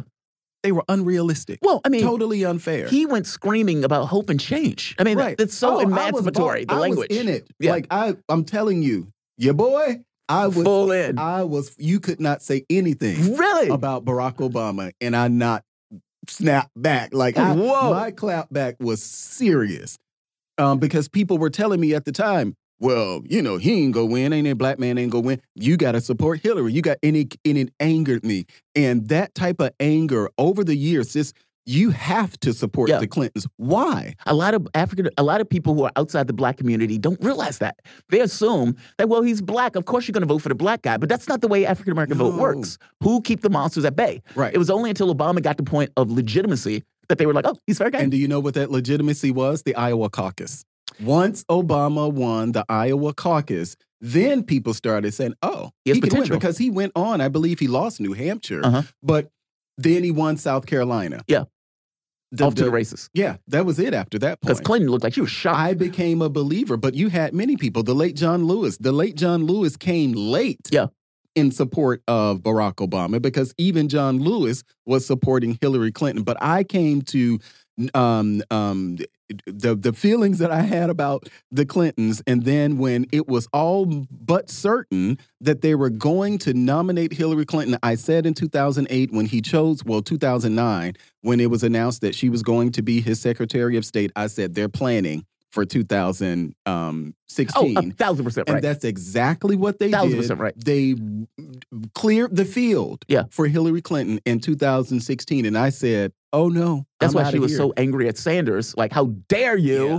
jump into this path? You know, I was the person who was supposed to do this. I mean, there was even talk behind the scenes about secret deals being made between Clinton and Yep. other women in the Senate, Yep. where Elizabeth Warren basically made the deal with her, and she was concerned that Warren was going to try to get more political concessions Mhm. out of her, Mhm. um, or for that matter, create a run against her. And she wanted to basically um, block off the Mhm. left challenge. I mean, all of that stuff was taking place, and and I agreed. They wanted to put her on a profile where she would be high profile the entire time. Right. And then when she leaves, she leaves on a high note because Secretary of State, you know, all things being equal, it's pretty high rating. I mean, she had high Yeah. ratings as Secretary of State. Um, but the moment she got in the presidential race, straight down.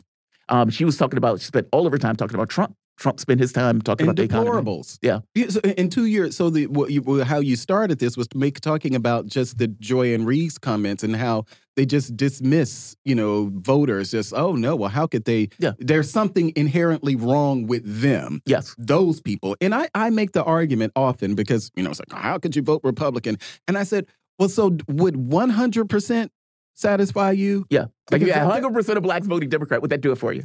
And when we get when we go there, then the conversation starts to change because I don't think people understand. Like we're literally talking about ninety percent of one group, Yes. Just Like- one group. not not sixty percent of white people vote for Republican versus Dem. No other group does this. Yeah. but to ha at that number, Yeah. like ninety percent is huge. And by the way, nothing in return. Like it's not like they're saying, okay, we're going to pass universal health care to ensure that the lowest end of our economy um, can ensure get health care without having these massive bills. Right. Um, they're not saying we're going to eliminate student debt. So, meaning if Democrats were being Democrats, okay, fair enough, you can make that argument. Because at the very least, any policy that's going to, let's say, benefit the working class is going to, by definition, help the people at the bottom Mhm. more so. Fair enough, you can make that argument. But that's not what they do.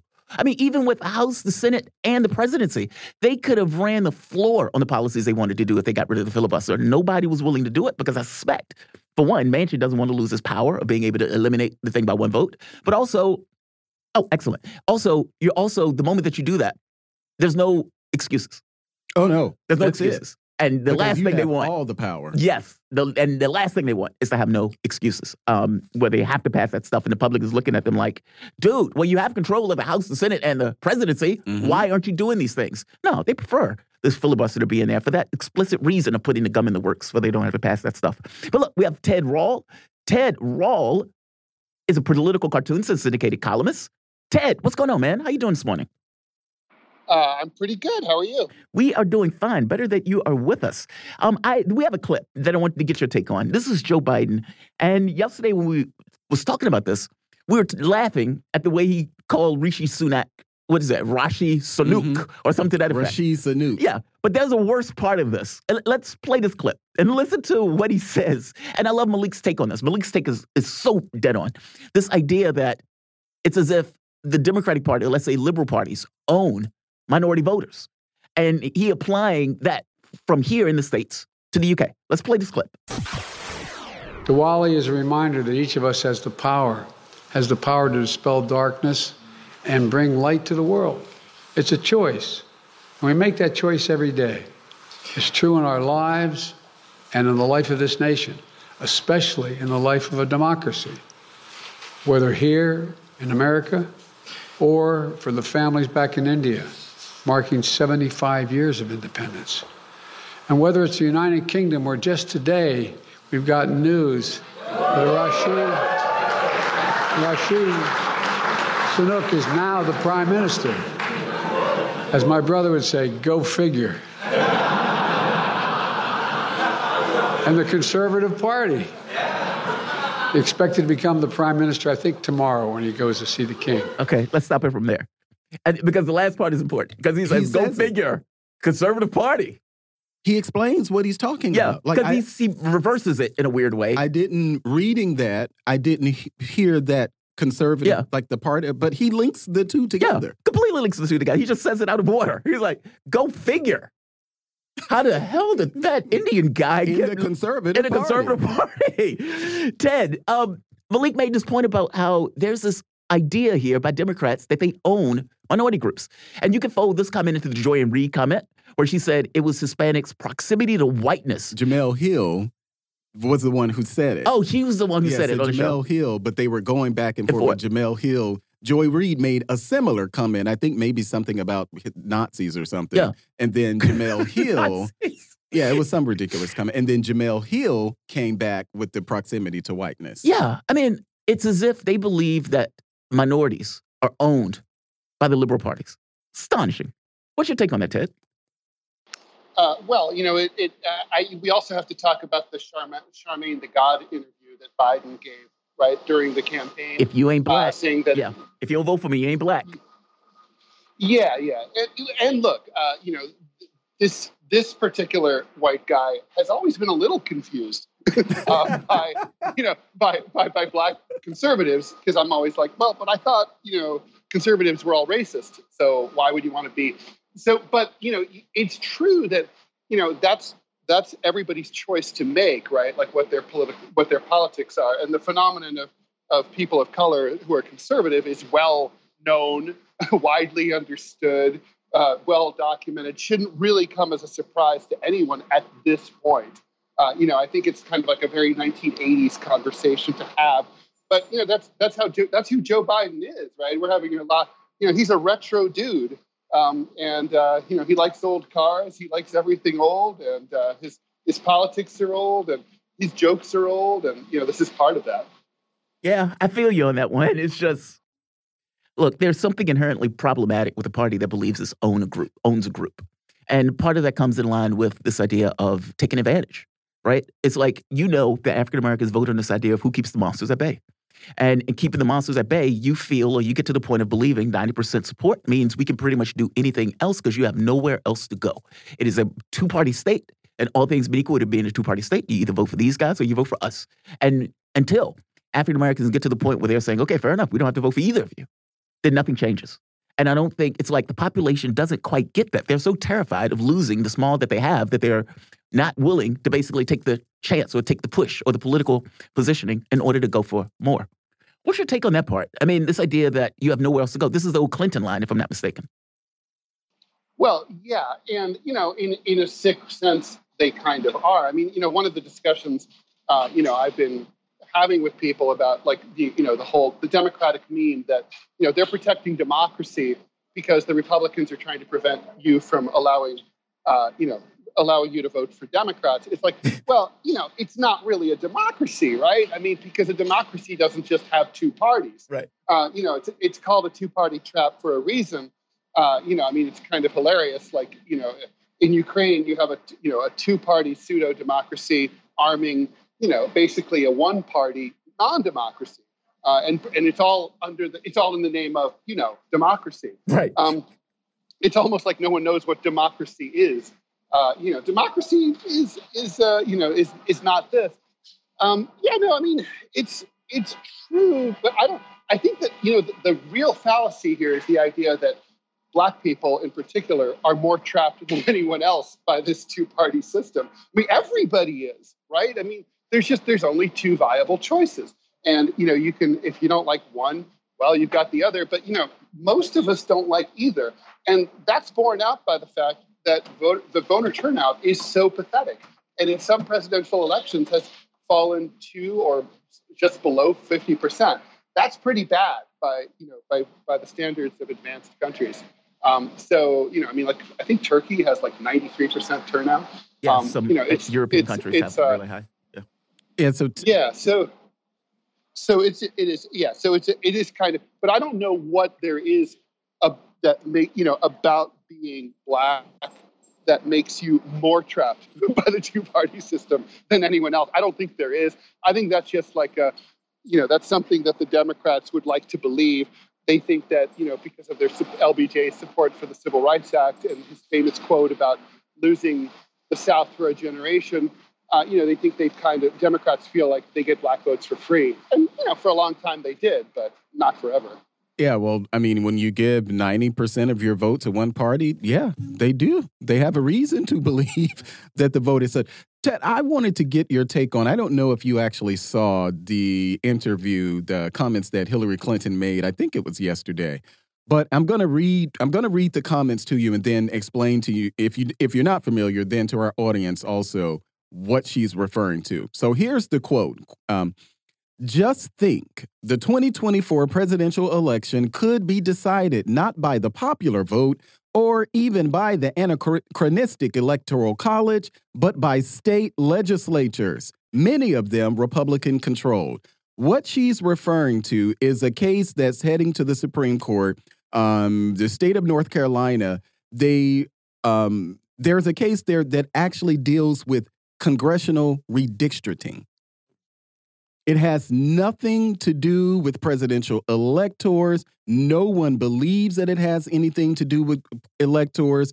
But Hillary Clinton came, comes out to now say that the case that deals with redistricting, redistricting maps from the 2020 census, that that case, the Supreme Court, Trump's conservative Supreme Court, will possibly give um, states authority to change their electors. I mean, it's such a mind boggling thing. It's not surprising to me. And I ask you this question because we've seen in Georgia where the courts down there threw out Stacey Abrams's election, um, her her lawsuit claiming that um, Brian Kemp, uh, voter suppression in the race between she and Brian Kemp. We've seen that. We've seen in other places around the country where um, these election laws, or you know, some were upheld, some were not. But Hillary Clinton and many others have been continuously pushing this disinformation campaign. I mean, that's the only way to describe it because no one has been able to come forward and said that Brian Kemp or any of them have actually suppressed the vote, that they lost the vote because of voter suppression. But here you have Hillary Clinton. What do you make of her you know, obviously I'm thinking this is about 2022, but what do you make of her making these type of comments where she's essentially lying? I mean, there's no I mean, I read the comments. It has nothing to do with the electoral college. Literally nothing at all. Why do you think she continues to do this? Yeah, I don't think, unlike Biden, who says things that are not true because he's confused some of the time, uh, I don't think that's the case here at all with her. Uh, I think she knows exactly what she's saying. She's counting on the fact that uh, you know people conflate these various issues, right? The voter suppression stuff, you know, some of it's real, some of it's not real. Um, you know, there's a you know like things like uh, you know caging votes and, and, purging voter rolls. That's true voter suppression. Uh, you know, like trying to you know, Greg, my my colleague Greg Palast has documented a lot of that sort of thing.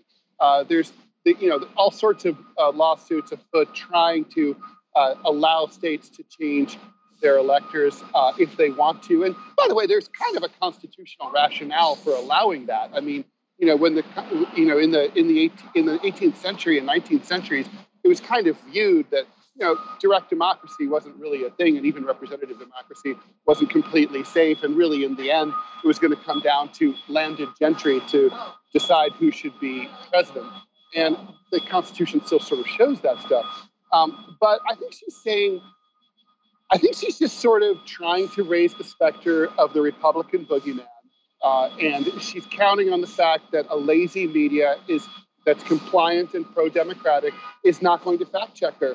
And for the most part, she's right. I, I, I absolutely agree with that, but it's more than just being the boogeyman. What she's she's talking about stolen elections.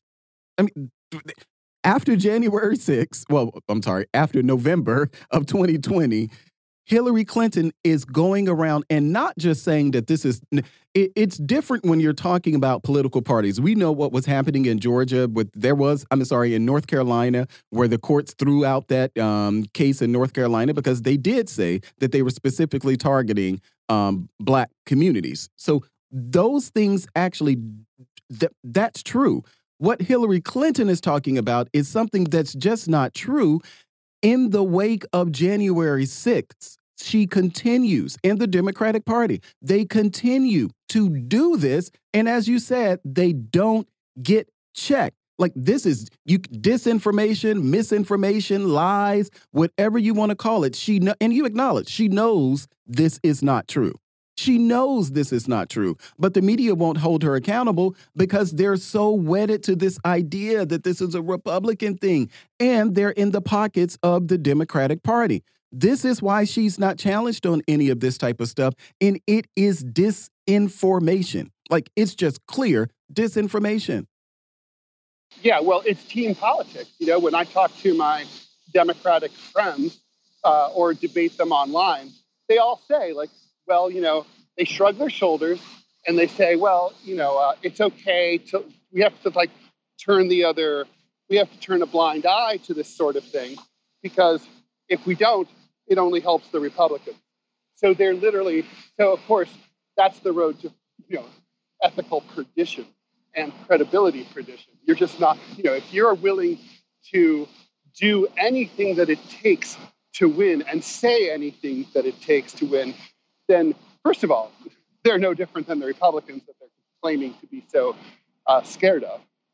Ted, I want to get into the debate that took place between um, Hochul and I oh, believe oh, wow. the name is Zeldin. Uh, Zeldin. Yeah. yeah. um, Zeldin attacked Hochul on crime over and over again. I mean, even made the point of saying they're less safe thanks to Kathy Hochul. Um, give me your take on that debate and on the issues that are presenting itself in the mayor and the um, governor race because they took different positions. I mean on things from vaccines on things of trump or for that matter even on the issue of crime like um, bail for example. They were taking various dispositions between each other so there was some level of difference between the two. Give me your take on that debate and give me your take on it from the standpoint of yeah give me your take on it from yourself like how do you see it? And the main issues that are basically um, going after or that are being debated in the governor's race so I think I know Lee Zeldin uh, pretty well because I lived in his district for uh, years, uh-huh. 16 years, uh, out in Long Island. And, uh, you know, I, I, have to say he's, uh, I've always found him to be a repugnant and deplorable politician. Um, so with all that framing, I think he did really well in that debate the other night. he really outperformed my expectations. He came off as very strong. I was surprised at how feeble she seemed. And, you know, and then the, I, I still can't get over the, the way that uh, New York City and New York State have been become conflated, uh, not only in like the minds of the national media, but here in New York. Um, you know, New York City has always been sort of like, uh, you know, the, the outlying part of New York State. New York State right. politics have never seemed to have much to do with people uh, in New York City. And so it's very strange to see uh, the issue of crime insinuating itself into a state race, especially when you're talking about neither candidate is from the city. Um, uh, she's from, you know, 10 hour drive upstate from Buffalo. Albany's a three hour drive, uh, the state capital. And, you know, Zeldin's from Long Island and he credibly, you know, knows something about New York, but, you know, when he, you know, drives in to see a show, maybe. Uh, but uh, it, it's just weird. Uh, and I think it just, it goes to the point that, you know, the crime situation in New York City has become so bad that somehow the people in the rest of the state kind of view it as their own in the same way that, you know, after 9 11, little towns in the middle of nowhere thought that they needed, uh, you know, old, used uh, armored personnel carriers for their local police to keep them safe from the terrorists. I mean, it's just like it's in the entire state's imagination. It's in their, it's in their DNA. Um, this race, if if Zeldin continues to pick pick up momentum at the at the rate that he has been, he could win, and it would just be staggering. Really? Uh, if I mean, it's well, I mean, and this is after three terms of Cuomo. Governor. Right, and, and we haven't had a Republican. This is, a, I mean, this goes to. I talked to uh, quite a few friends about this who are like, well, I hate Hochul. She's too conservative. But what do I do? And we're everybody's kind of like, yeah, but we're going to vote for Hochul because it's about the identity of New York as a liberal state. Like New York can't be allowed to have a Republican uh, governor. The last time we had one was George Pataki. He was a, you know, compare. He was he was not a zealot. He was not a right winger. He was sort of an old-fashioned country club Republican.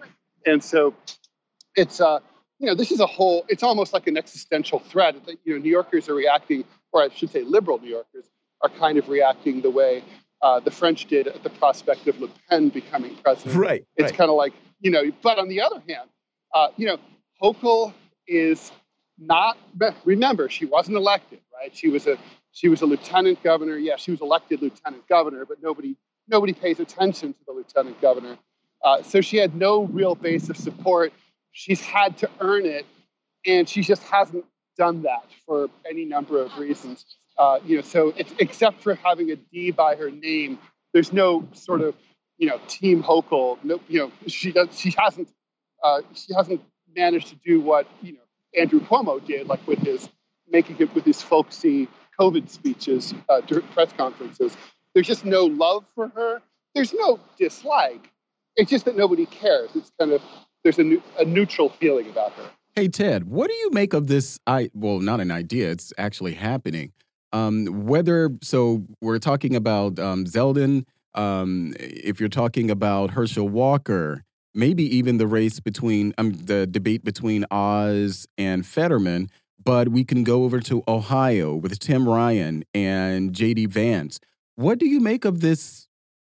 What seems to be true that Republicans are, at least in the debates, um, yes, they're definitely closing the gap. We've seen that in um, pretty much everywhere where there's a competitive race. I think that you know I, I don't expect someone like uh, Kelly probably um, Arizona. I, I don't expect him to actually win. But what do you make of like Republicans actually outperforming expectations when it comes to at least their debate performances? Because I think I was one of those who said that Herschel Walker will be terrible. Um, but he wasn't actually terrible. And because Warnock was a pastor and he was a senator, so you expected him, you know, he was going to go in and wipe the floor. And I made the comparison. It was a similar thing of what we saw in 2012 between Barack Obama and Mitt Romney, where Barack Obama went, he was going in as the champion, and everybody expected him to wipe the floor. But many of, I was a Barack Obama supporter at the time, acknowledged that Barack Obama didn't show up in that debate, and Mitt Romney ultimately beat him. What do you make of this idea that uh, Republicans are actually the candidates that, you know, we didn't expect to do well are outperforming expectations? Well, with the exception of Walker, um, these other ones don't. What was really surprising to me was that they had done so poorly during the campaign. You know, mm-hmm. I mean, mm-hmm. Vance is a is a published author. He's been on book tour. He was on He's staff at the. New York Times. He's a he knows how to talk, right? Dr. Oz. I mean, I don't need to get into why he's a smooth, polished, Right. uh, you know, television personality. Uh, you know, it, why he wasn't doing better earlier on is the true mystery there. And frankly, you know, all he had to do in this debate is not have a stroke, and he was going to win this debate. Um, you know, uh, it was. It was. I think. You know, this is. I think people. It, maybe they're these candidates and their staffs are just more focused now, Mm. or maybe because the races are are tightening, uh, the debates, which don't always have an effect, are viewed as important. I mean, you could really see it. I just drove across Pennsylvania a couple of days ago, and you know, you could really see how engaged Pennsylvanians are here. And basically, I think this was Fetterman's race to lose, uh, and then you know they wanted Pennsylvanians wanted to check him out and see, you know, hey, uh, has he recovered? Uh, can he do the job? I think it really comes down to something as simple as that. And if the answer was yes, then he was going to win. I, I don't think the answer was yes. Uh, so uh, the so I think you know he's he's in trouble. Do you think. Um, that Oz would have? Um, I, and gee, I can't remember his name. It was uh, um, he and Oz were going head to head. They ended up, I think, doing a recount. Oh, gee, the other Republican who was running during the race, not Kathy um, Barnette. It was the other gentleman. I can't think of his name. He was the other Republican that Oz ultimately beat. Donald Trump was the one who supported Oz. But um, I'm sure you remember who I'm talking about. I, his name just escapes me. He Yeah, you mentioned his name a few times. Yeah. Like yesterday or something like that. uh, yeah, I can't remember his name, and I guess since I can't remember his name, maybe it doesn't make my point. Because I was going to ask you, do we, do you think that he would have been a better um, fit than Oz? Even though they, I think Oz beat him by point like four percentage points or something. Well, as you imply, uh, Melik, I think I think that you know the person who wins the primary is the best fit by definition uh, to run. Um, but you know the, the point's taken. I, I, he might have been a better fit for for Pennsylvania. I mean, Fetterman's kind of a perfect fit for for Pennsylvania. You know, minus the stroke. Um, and uh, you know, I think he would have won uh, handily without that. That's a very good point because people don't realize that the seat that they're actually competing for is already a Republican seat. But Pennsylvania has a history of that seat being Arlen Arlen Specter had this seat. Arlen Specter was a Republican. He turned independent. He ended up, I think, retiring as a Democrat, maybe. Um, but Arlen Specter had that seat. So it it's not like that particular seat or in Pennsylvania itself, they don't have a history of electing um, you know, Democrats. It's not a red, red state. They've elected both Democrats and Republicans to the Senate. no question about it. I mean, it's definitely a classic swing state. Just, and you know, I mean, to me, the real comeback story is Vance. I mean, Oh, wow. Vance, he, he burns through all of his money. He uh, he ran a crap campaign.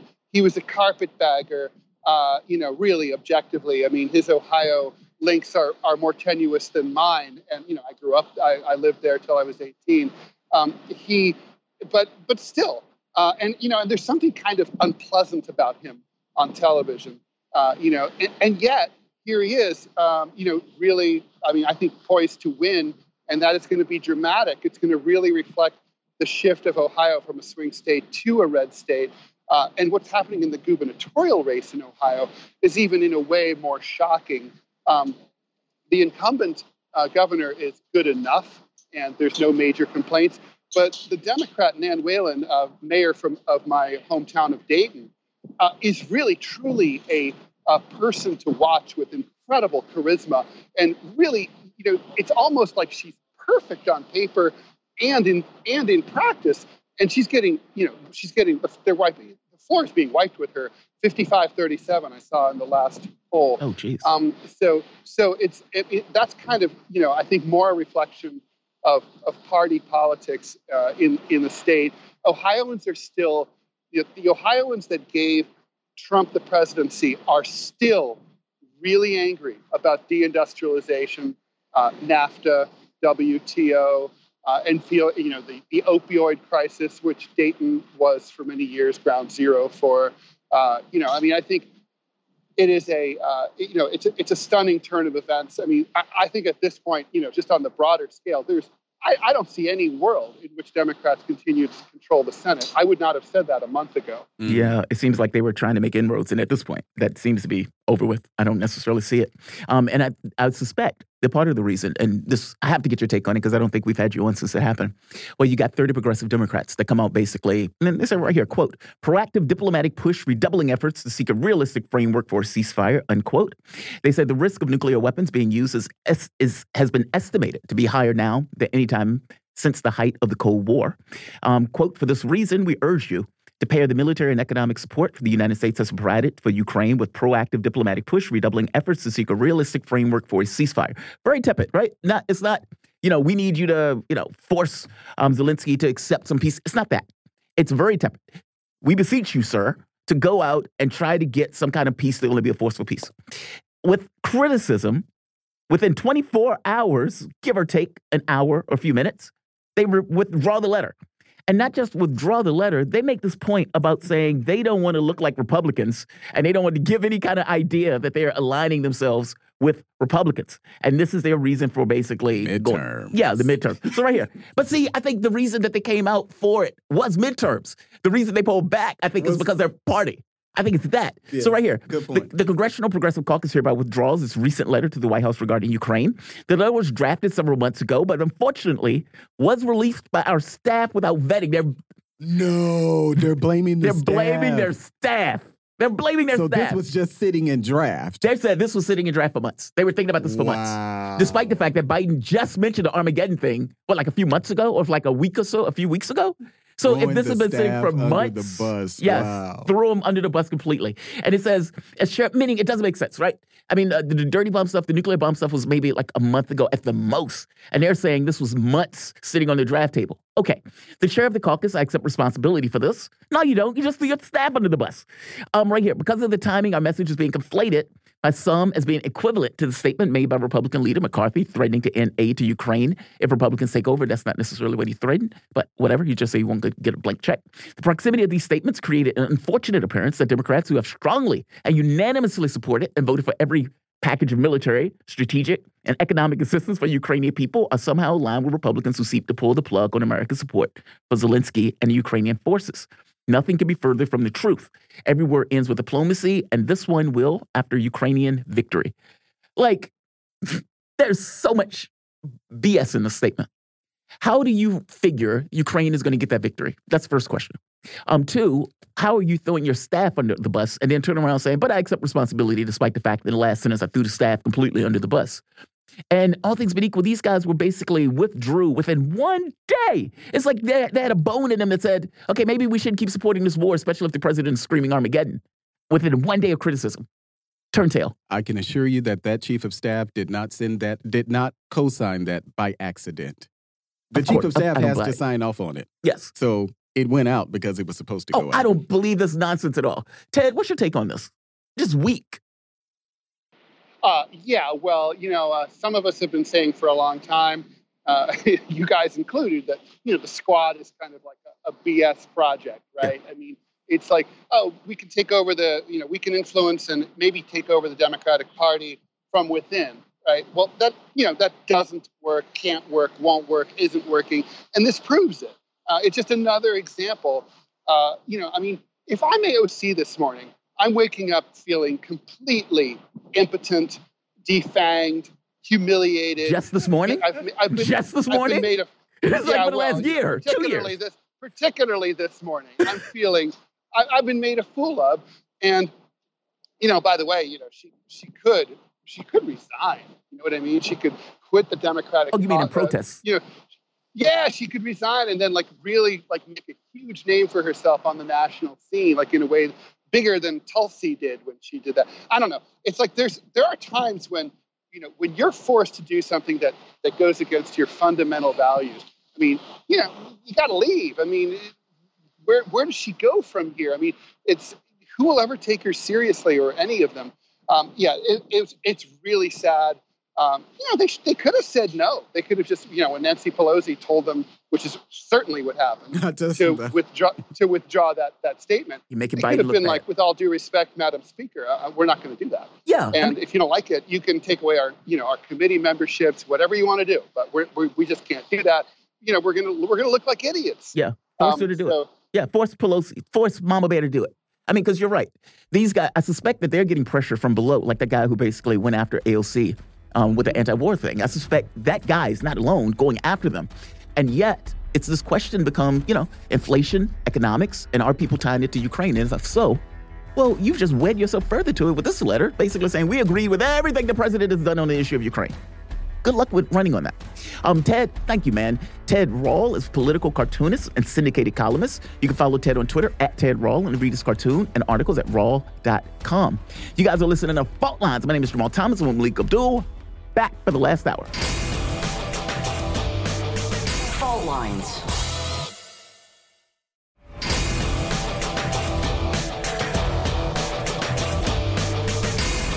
Fault Lines live from the divided states of America, precipitously perched at the edge of this resilient and exploited globe. Welcome to your context lens for the American perspective.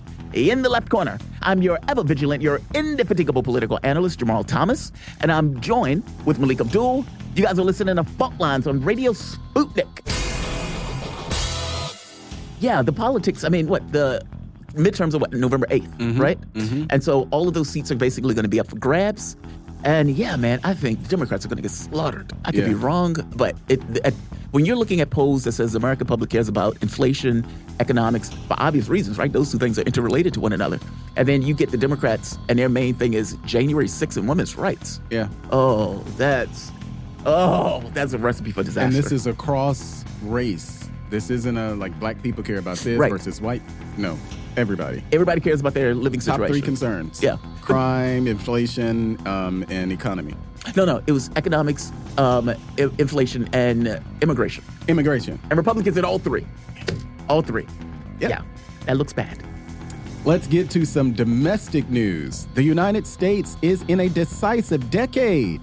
Biden said, according to a White House pool report, Biden thinks that the country will continue to lead on the world stage with diplomacy and, quoting, the finest fighting force in the history of the world.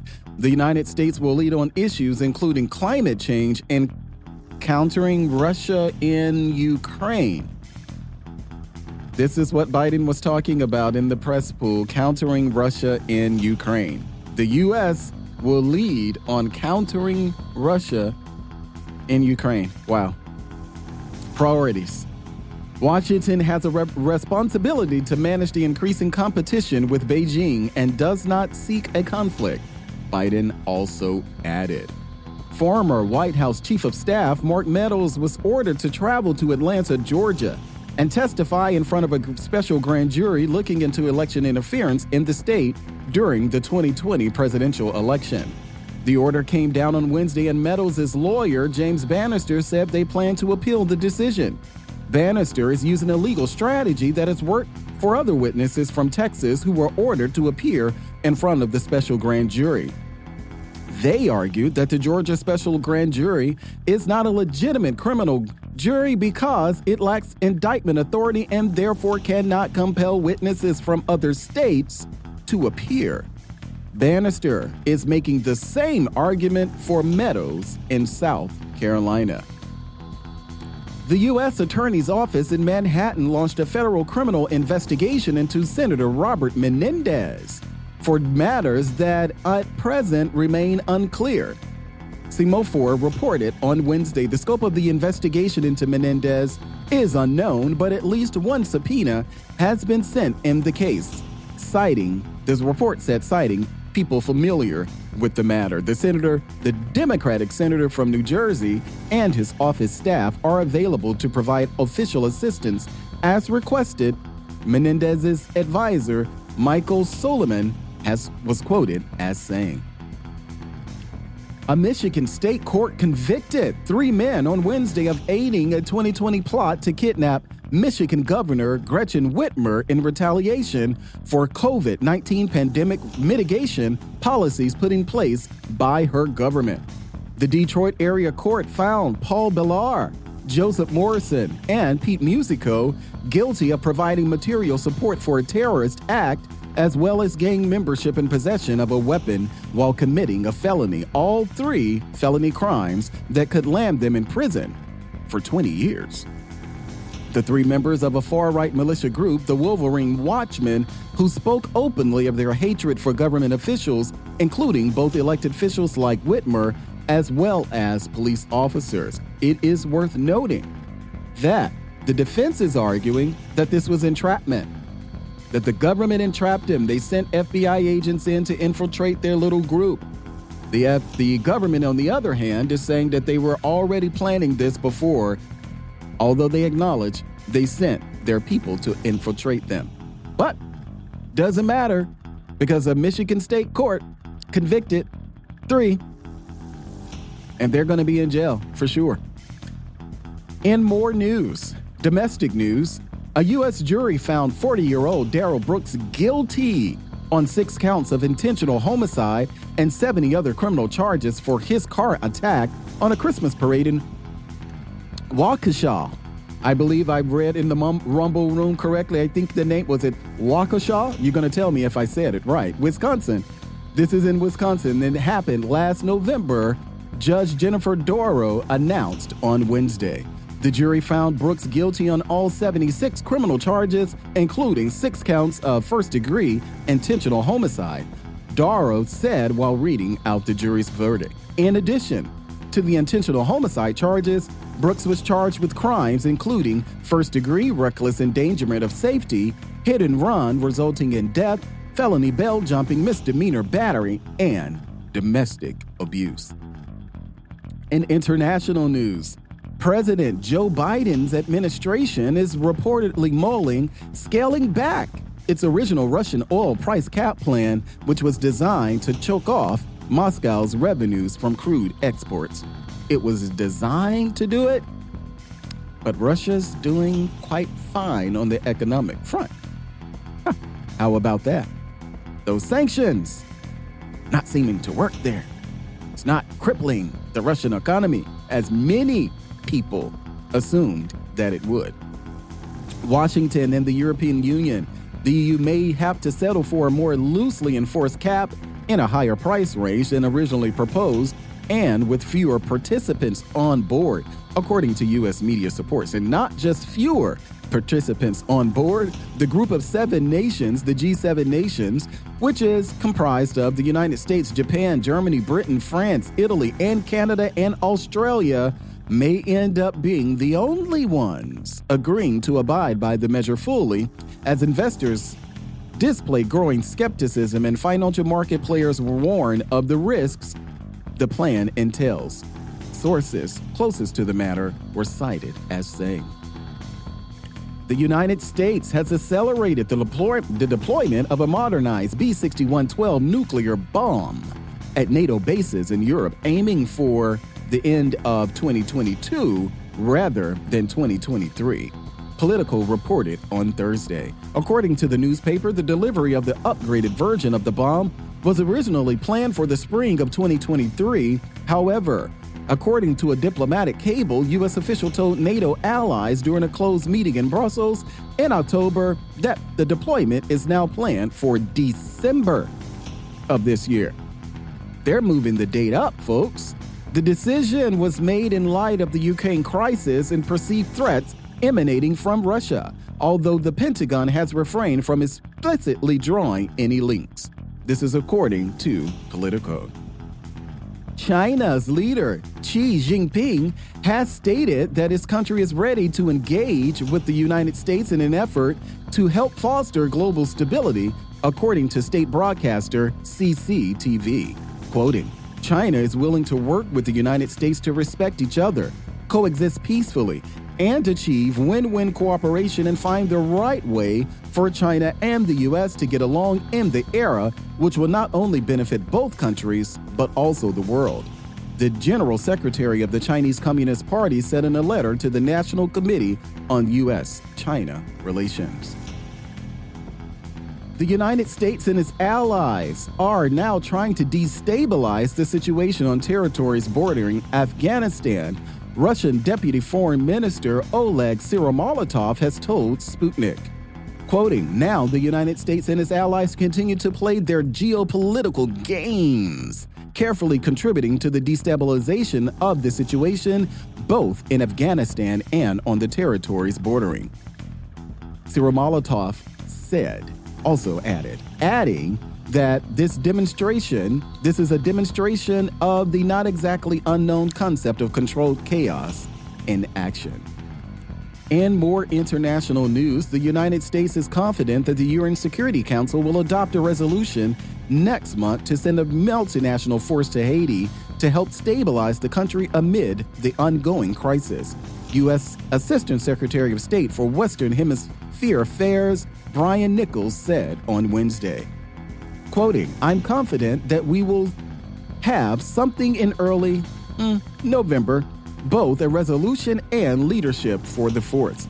Nichols said this during a press briefing, also adding that the multinational force was requested by the Haitian government. On this day in history, in 1962, Black Saturday during the Cuban Missile Crisis, which an American spy plane is shot down over Cuba and the Navy drops warning depth charges on Soviet Marines. In 1982, China announces its population has reached 1 billion plus people. In 1986, British, go- British government deregulates financial markets in a big bang, enhancing London's status as a financial capital while increasing income inequality. These are your headlines for today, Thursday, October 27th. You are listening to Fault Lines on Radio Sputnik. All right, so we have Elijah with us. Um, he's already joined us, so let's go to Elijah. You can go to him early. Yeah. So you guys are listening to Fault Lines. My name is Jamarl Thomas. I'm with Melik Abdul. We'll be back in a moment. Fault Lines.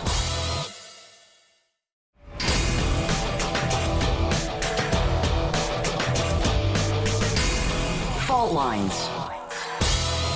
Welcome back to Fault Lines on Radio Sputnik. My name is Jamarl Thomas. I'm joined with Melik Abdul, coming to you live out of our station in Washington, D.C. If you guys just so happen to find yourself in the D.C. area, you can catch us on radio at 105.5 FM and 1390 AM. We're also kicking around in Kansas City at 102.9 FM and 104.7 FM. If you guys are digging what Melik and I are putting down, whatever platform you're consuming this content on, give us a like, share the audio or video. If you want to join in on the conversation, you can do so with a chat, a tweet, and of course, you can reach us by phone at 202 521 1320. Your engagement helps makes the show what it is. Don't be shy. We'll be taking your calls at 945. But I want to bring in our guests. We have the one and only Elijah Magnier. He's a veteran war correspondent with 35 years of experience in Iran, Lebanon, Syria, Iraq, Libya, Sudan, Afghanistan, and Yugoslavia. Elijah, welcome back, my man. How you doing this morning? Hello, my friend. I'm fine. Thank you. How are you? I am great. Better that you are joining us. And there is a fascinating article that came out of the New York Times that I wanted to talk to you about. So, right here, US officials had a secret oil deal with the Saudis, or so they thought. And basically, to give a summary of the article, it basically says that Joe Biden had a deal with Saudi Arabia that they would, let's say, surge oil all the way out into December. That's not a magical number, midterms on, in November. So he basically wants the oil to basically show the markets that okay, Saudi Arabia is on board with us, and that all things being equal, they're not going to let it spiral out of control. That was what he wanted to signal.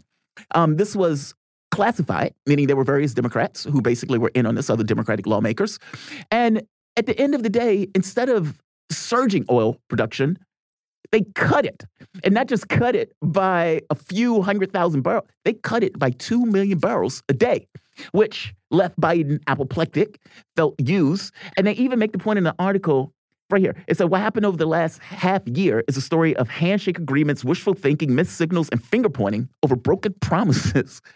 what is your take on this? I'm fascinated by this.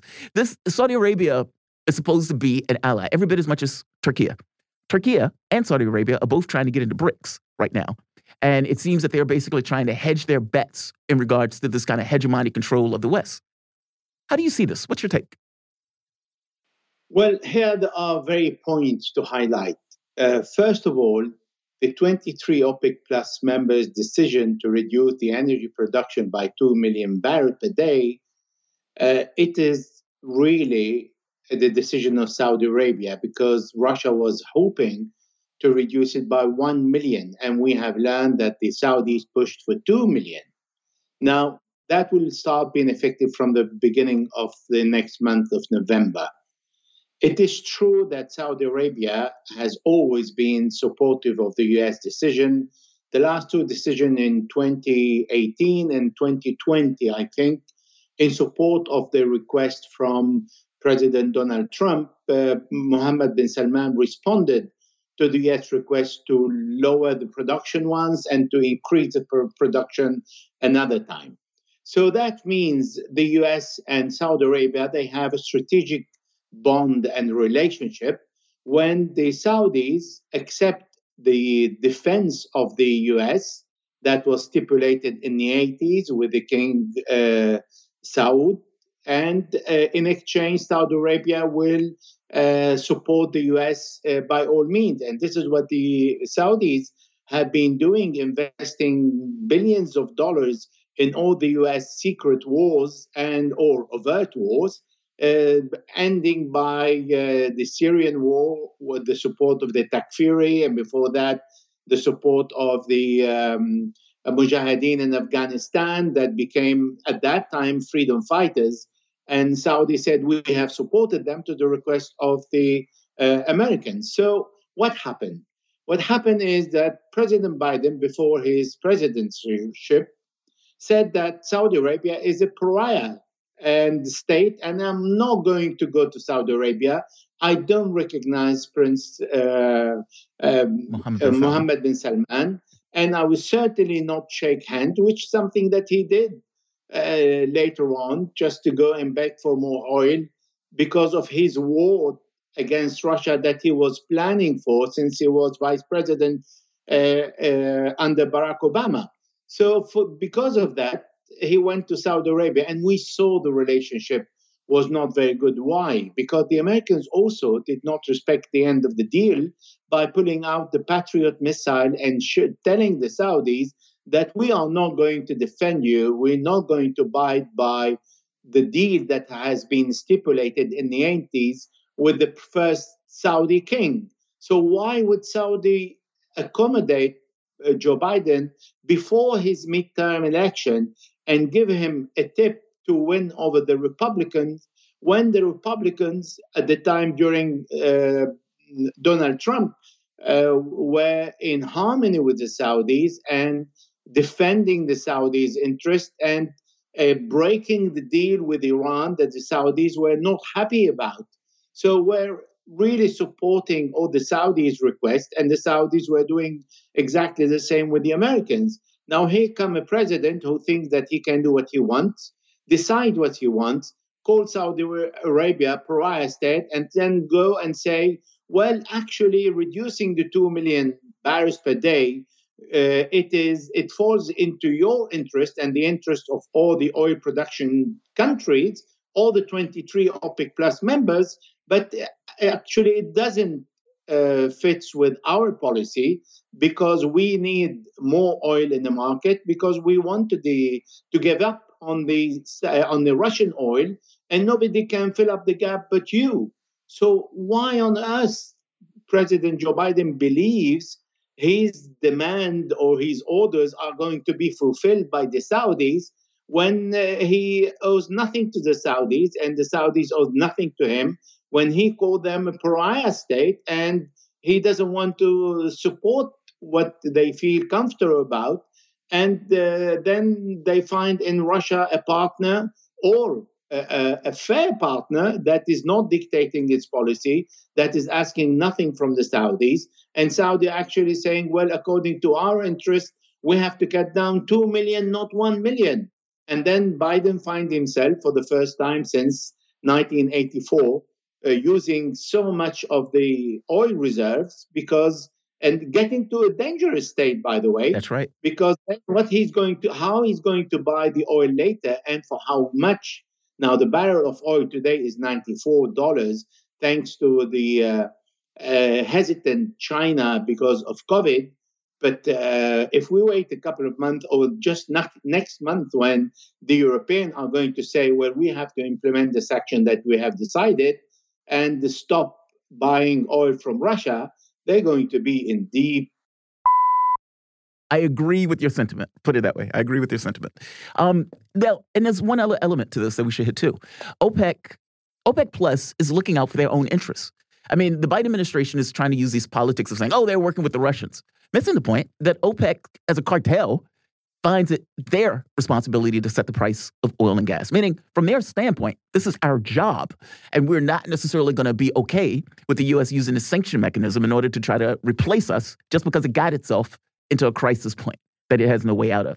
Talk about that for a moment. I mean, the the cartel is what 20 something nations so it's not just saudi arabia by itself even though saudi arabia probably has outsized influence but all things being equal this has a lot to do also not just with the personal feelings between these guys but also as a business decision. I mean, look, I agree with you that he put a knife in Joe Biden on that. like, definitely put a knife on Joe Biden. It's embarrassing. I mean, even in the article, it mentions how embarrassing it is for Joe Biden. So I'm going to make him a pariah, and then come back and you get shafted by the two million on barrels.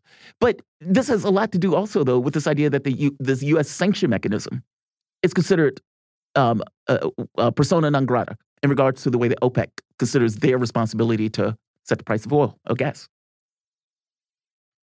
So, look, if we go back to just two years ago, 2020, when OPEC Plus cut its oil production by 10 million barrels per day, they were uh, responding to the market because uh, the world was hit by the COVID 19 pandemic, and they acted according to the need of the market. And the price of oil normally is in harmony with the demand uh, of the market. If there is a high demand, then there is uh, a high production to keep a, a, a, consistent price of oil that can fluctuate between one and two and three extra dollars a barrel, no more. But now, when you start a war and you create insecurity in the world, there is insecurity today everywhere. Here in Europe, there is insecurity. Uh, people are thinking, do we keep cash? Do we go and buy assets? What kind of asset we can buy to protect our the value of our money. If we buy housing and then we see in the UK the prices have gone down between 30 to 40 percent.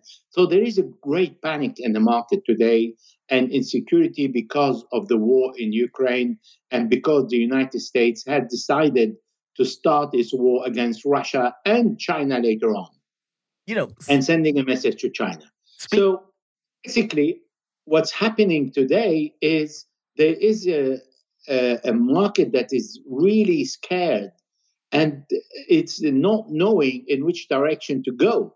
Now, if you continue with this war and you say, I'm going to supply Ukraine with further weapons, and I'm going, like the European uh, Union the other day decided to supply Ukraine with $18 billion extra, and the United States, they both are going to reach to the level of 100 billion and most money is going to weapons, we understand that the Americans don't want to stop this war.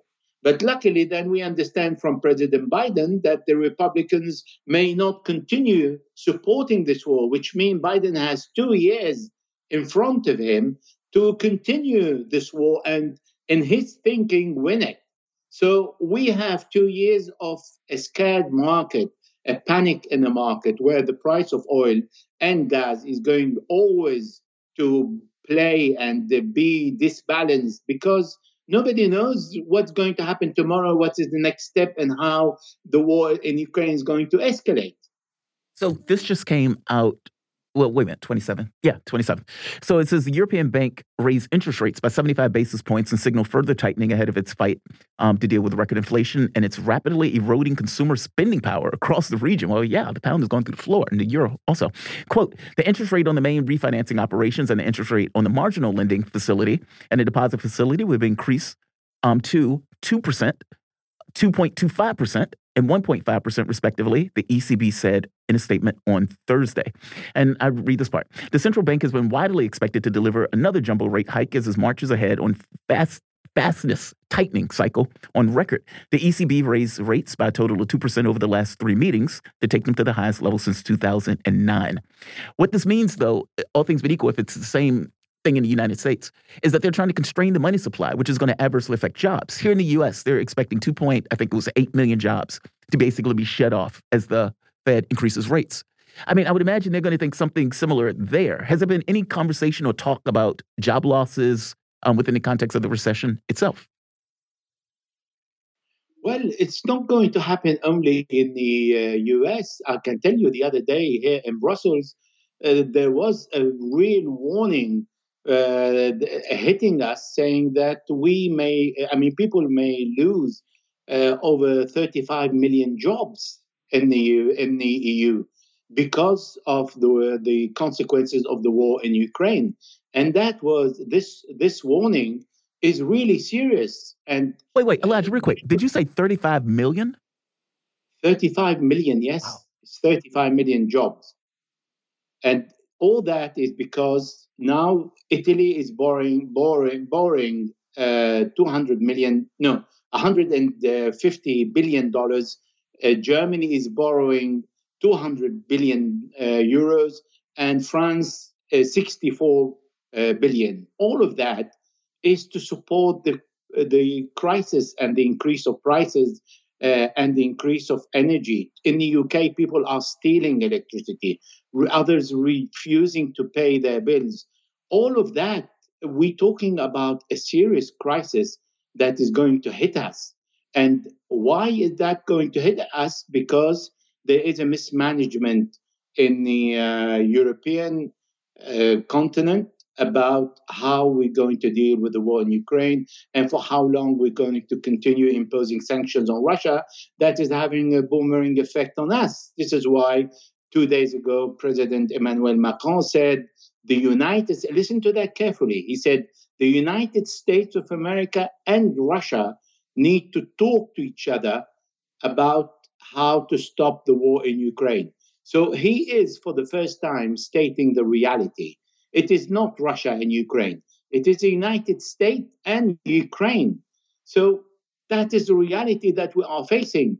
And uh, this reality is something that, for the time being, the uh, leaders are still resisting to confront the Americans and say, we can't continue with supporting your policy.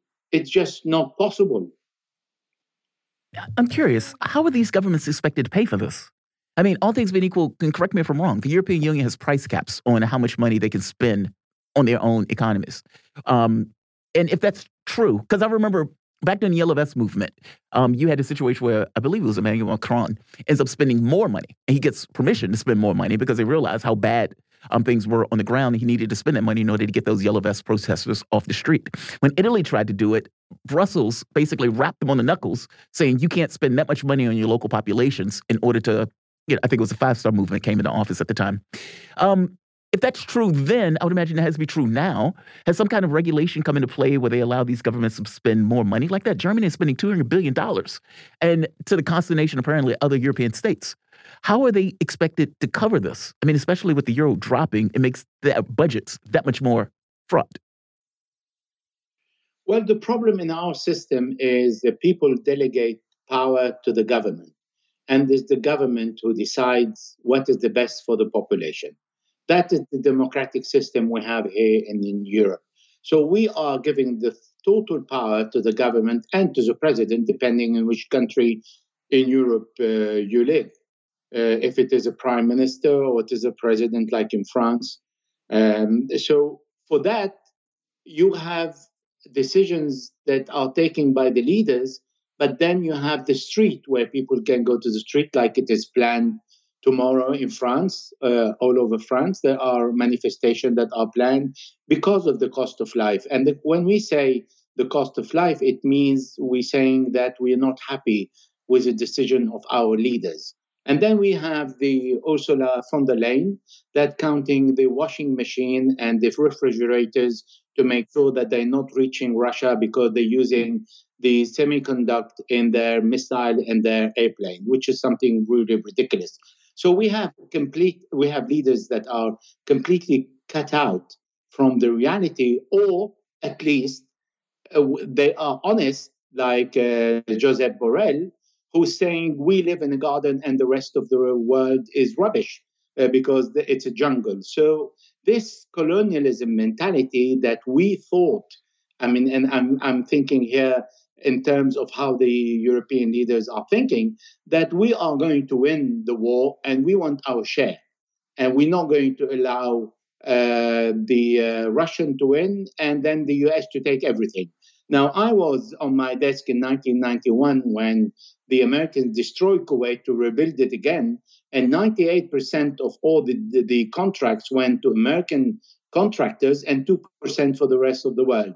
So the Europeans want to have a share to uh, rebuild uh, Ukraine and Russia when Russia is going to be divided and uh, President Putin is going to be uh, dismissed and he will face a coup d'etat. So all this imagination in their head that this is how it's going to uh, how the situation is going to go that we was uh, revealed to us by prime by a NATO member and an EU member that is uh, Hungary, Prime Minister Viktor Orban, who said this is what the Americans told us, and it is not true. So the Europeans think that they have taken the right decision. They confront you with a very stupid narrative. Oh, if you if you are against us, go and live in Russia. Well, I don't want to live in Russia because I'm not Russian and I haven't I wasn't born in Russia. I want to live in Europe and I want to speak my mind that this my freedom allow me to uh, say whatever I want. But at the end of the day, their narrative is shrinking. Their logic is no longer applicable. EU nation borrowed 1.7 trillion euros for the pandemic and to confront the um, uh, energy and inflation crisis. So where are we going from there? We're going really to a collapse of the economy in Europe. Wow, it's that stark. I mean, like, I mean, because like you said, all things been equal, they've been borrowing a ton of money to cover this stuff. And my thing was, okay, if there are rules around borrowing that money, how are they basically getting around those rules? There's also seemed to be consternation between Emmanuel Macron. In fact, before I get to Macron and Scholz, because there seemed to be some kind of beefing between those two, I want to get your take on the U.S. speeds up plans to store upgraded nukes in Europe. I read that in my. Instead of bringing these nukes into Europe in 2023, they're talking about moving this up until 2022 um, in December. And they're trying to say there's no direct link between this and Russia, even though this is about the Ukraine issue, which is means a direct link between this and Russia. And this is after Joe Biden's Armageddon talk. This is after the dirty bomb speculation by Moscow, basically saying they had intel that Ukraine was trying to create a dirty bomb um, pretext in order to get either NATO to get involved into that particular conflict, or for that matter, just as a dirty bomb itself um, as a weapon of terror. Give me your take on this. I mean, it, clearly these things are related to one another. But are they related to one another in a way where the U.S. is trying to set up a pretext in order to which they can invade Ukraine? Meaning, by Joe Biden saying, oh, there's Armageddon, there's Armageddon, and Putin is talking about nukes. All of this talk was coming out the United States. Putin basically made a response to saying, in relation or in response to what the U.S. was saying um, about saying, look, we will defend our country, period. And if you guys are attacking us, we will use whatever's on the table to do so. That's exactly the same statement that the United States makes about itself and pretty much any nuclear power makes about itself. Is it is I mean, am I wrong into thinking that maybe Ukraine was or is thinking about the dirty bomb thing with the belief that if they launch one, those countries are so wed to Ukraine that they would continue to be wed to Ukraine. And just like with the Zaporozhye power plant or Gazprom or the Azov battalion members in Russian prison camp, that Russia apparently bombed themselves. Like, meaning, it's the pretext, it's the reason that the US has taken these actions, putting the 101st Airborne, the Screaming Eagles in Romania. All of this stuff is based around this idea that at some point, the Ukrainian government was going to collapse or on the brink of collapse. We will invade certain regions of it, and all things being equal, we would have those nuclear bombs that are nearby as a threat mechanism on top of the 101st Airborne being in the country itself. What is your take on this? Am I thinking too much about this, or is give me your framing of this. You're far more experienced in this than I am. Okay, so we have to uh, go to the root of this, uh, what's happening now, and the talk about the dirty bomb or the nuclear bomb. Um, first of all, please forgive my language is not my terminology. It's a, the U.S. Assistant Secretary of State's um, terminology that Victoria Nuland in 2014, when she said the EU, and when she said that, it, uh, she's saying to the U.S. ambassador that we decide who we appoint in Ukraine and who is going to be what uh, and who's going to lead what in the country. So, based on that, we understand we don't need to go to 2004 attempt to take Ukraine and that the attempt has failed. We don't want to go to 2014, the Maidan um, color revolution that is an American revolution in every country that doesn't abide by the American rules. We want to uh, start from there and explain that Ukraine is under the US control. And the Ukrainians are extremely happy with that because they think uh, this is the only gate uh, to go to uh, the West and to go to the EU, be a member of EU uh, nations, and leave uh, Russia permanently. And I can tell you that because I have a Ukrainian refugee in my house, and she's a doctor, and she explained to me that this is their only hope. And I know that from other Ukrainians, but that's a confirmation. So by understanding that the we need we go to is the US going to give up on Ukraine? The answer is no.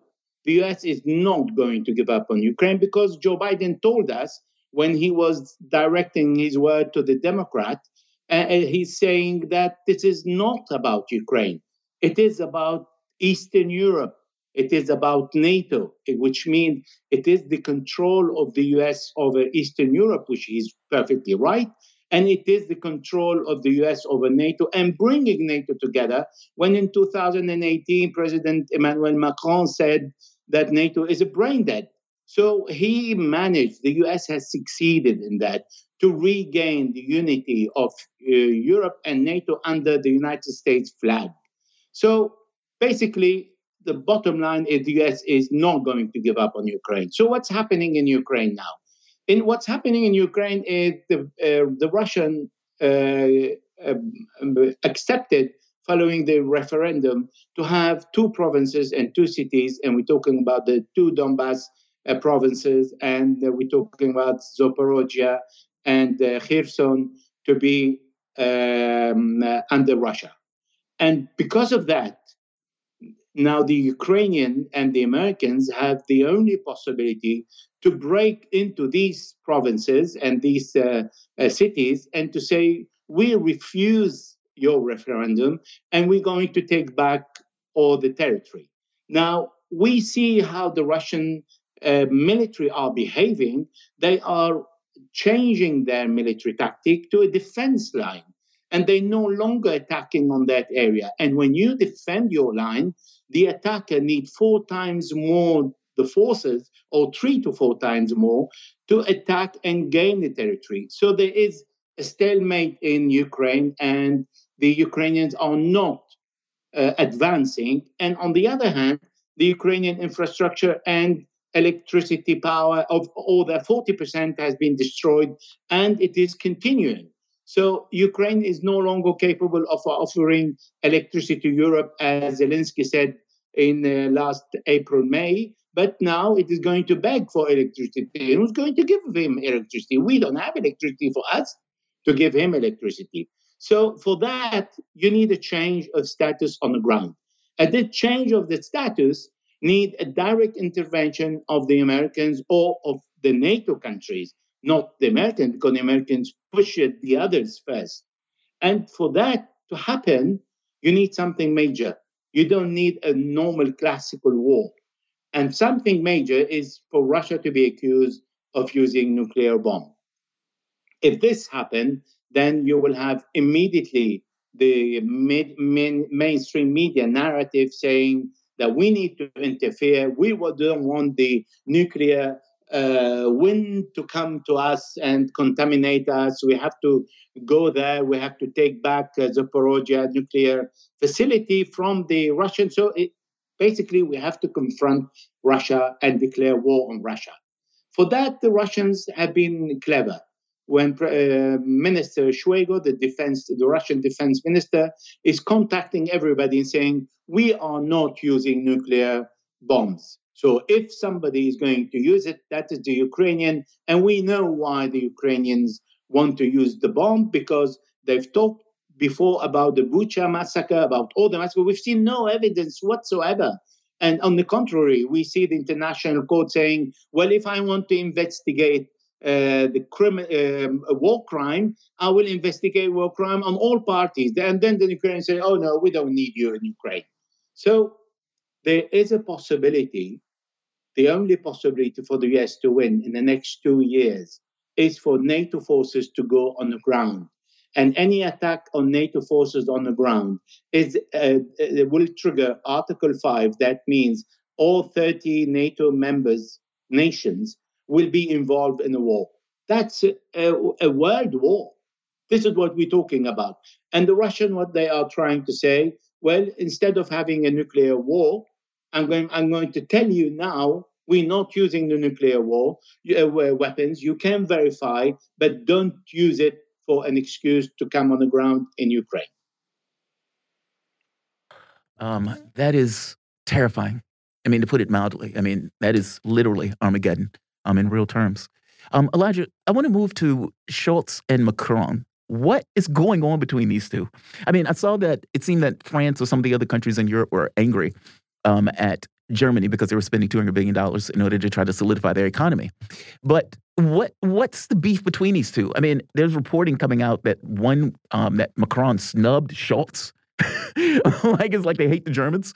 What's going on um, in Europe? Meaning the geopolitics or the um, intercontinent or inter-country relationships in Europe that is creating this kind of level of strife and conflict between these guys. Well, the French finance minister, Bruno Le Maire, said that the French government is going to spend 100 billion euro over three years to help the people cope with the rising inflation.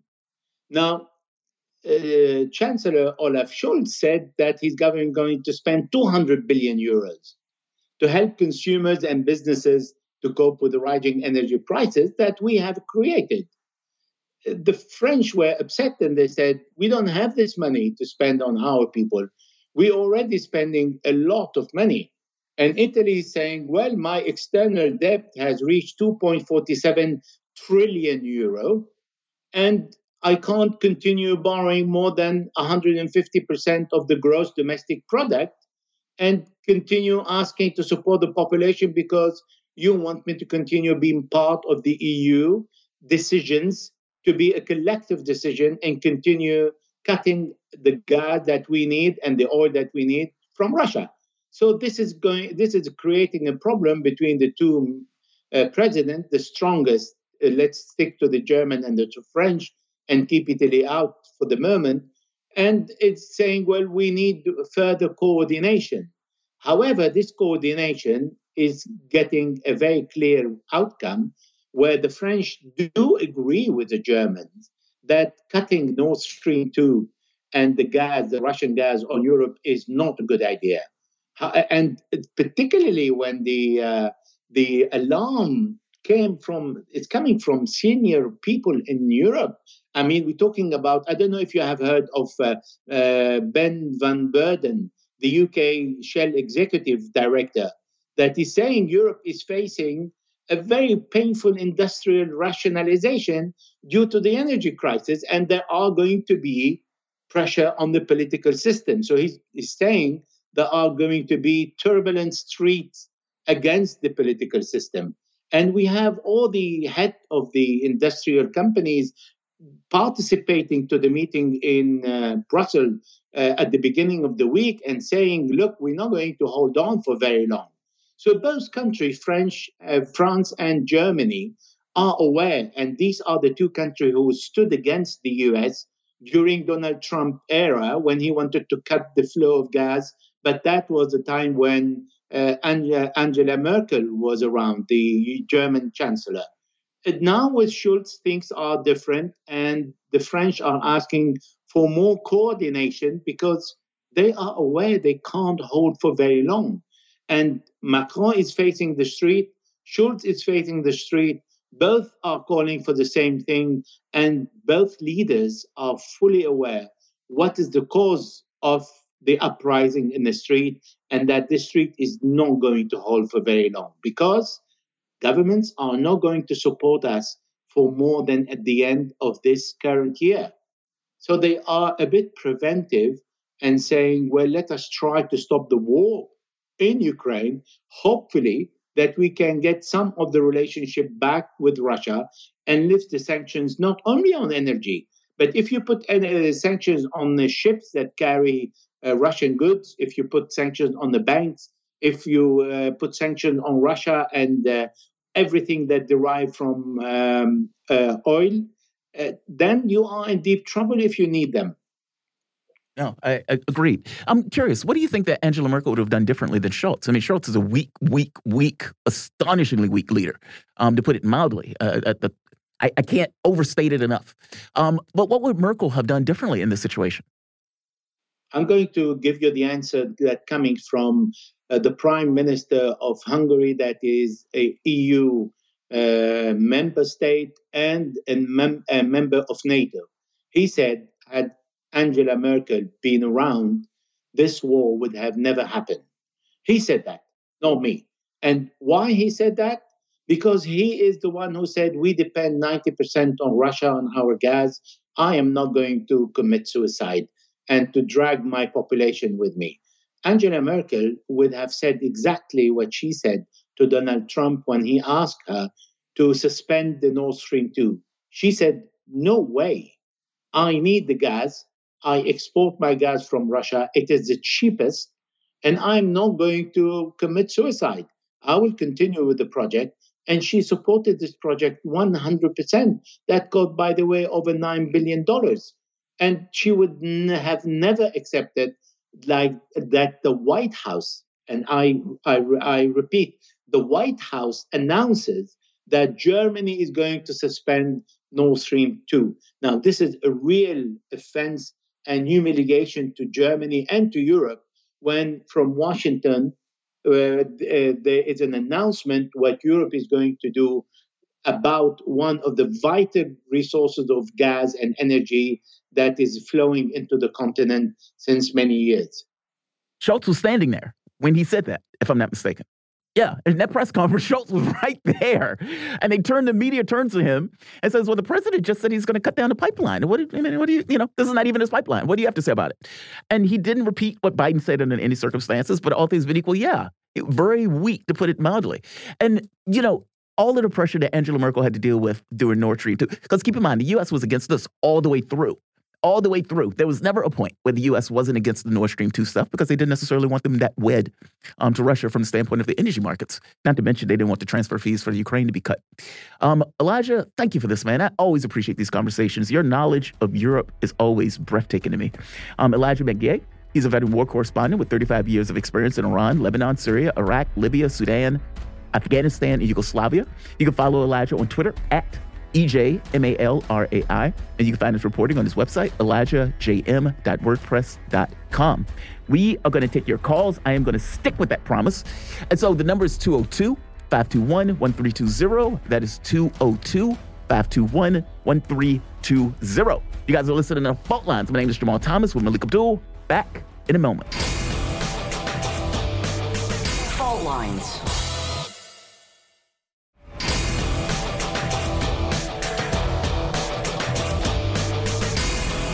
Fault Lines. Welcome back to Fault Lines on Radio Sputnik. My name is Jamarl Thomas. I'm joined with Melik Abdul, coming to you live out of our station in Washington, D.C., and we are taking your calls. The number is 202 521 1320. That is 202 521 1320. Apparently, we have a few callers, so we're going to keep it to about two minutes each. Tarif, New Orleans. What's going on, Tarif? Thank y'all for taking my call. First, I uh, first I'd like to say free Jewel and Sandra. I have four quick comments. First comment is this: Colonel Douglas Macgregor uh, was saying that uh, if a uh, nuke, uh, dirty bomb is used in Ukraine, then it's rumored that Joe Biden might declare martial law in the United States. That's going to affect the election. or if something. Right, martial law over something that's taking place in Ukraine. Macgregor said that. Yeah, Macgregor, Colonel Macgregor said that. Um, it's, it's a rumor circulating around. Uh, my second comment: um, Ohio submarine has surfaced in the Arabian Sea. It's a nuclear capability uh, submarine. It was the show. It was the show of force to the to Russia, saying that U.S. is ready to um to go toe to toe with Russia. Those type of submarines don't really surface like that unless they're at port. Third comment. Um, third comment is this: that the um we got 25 days left of diesel um, fuel left in the United States. The fourth comment, they uh, Pepe Escobar had written a comment saying that um an article that uh, uh sea drone was found next to Nord Stream two, like some weeks ago, with plastic explosives tied to it, and, and didn't detonate. That's why um, Nord Stream two didn't go up in smoke, you know, because it didn't detonate. And I'm gonna throw this this last one in. Russia's doing is holding nuclear drills right now as we speak. Right. Well, we're close to nuclear war, everybody. We got to try to stop it. I mean, Tarif, from your mouth to God's ears. I mean, and I guess God doesn't get involved in this stuff, all things being equal. But look, I agree with you, man. I mean, the framing of this stuff looks horrendous.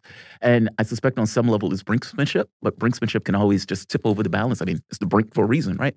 Tarif, Thank you, my man. I always appreciate that. I pulled up the um, Yahoo thing. So right here, the U.S. is just 25 days of diesel supply, the lowest since 2008. Here's what's more alarming than a dwindling oil piggy bank. Um, right here, the U.S. is facing a diesel crunch as demand surging ahead of the winter, with only 25 days of supply left, according to Energy Information Administration. National Economic Council Director Brian Deese told Bloomberg TV that diesel inventories are, quote, unacceptably low, unquote, and, quote, all options are on the table, unquote, to boost supply and reduce prices. However, even as stockpiles are being drained, the Biden administration seems to be left with very few sustainable options for long term relief. There's no magical door. Um, Brave, ATL, what's going on, Brave?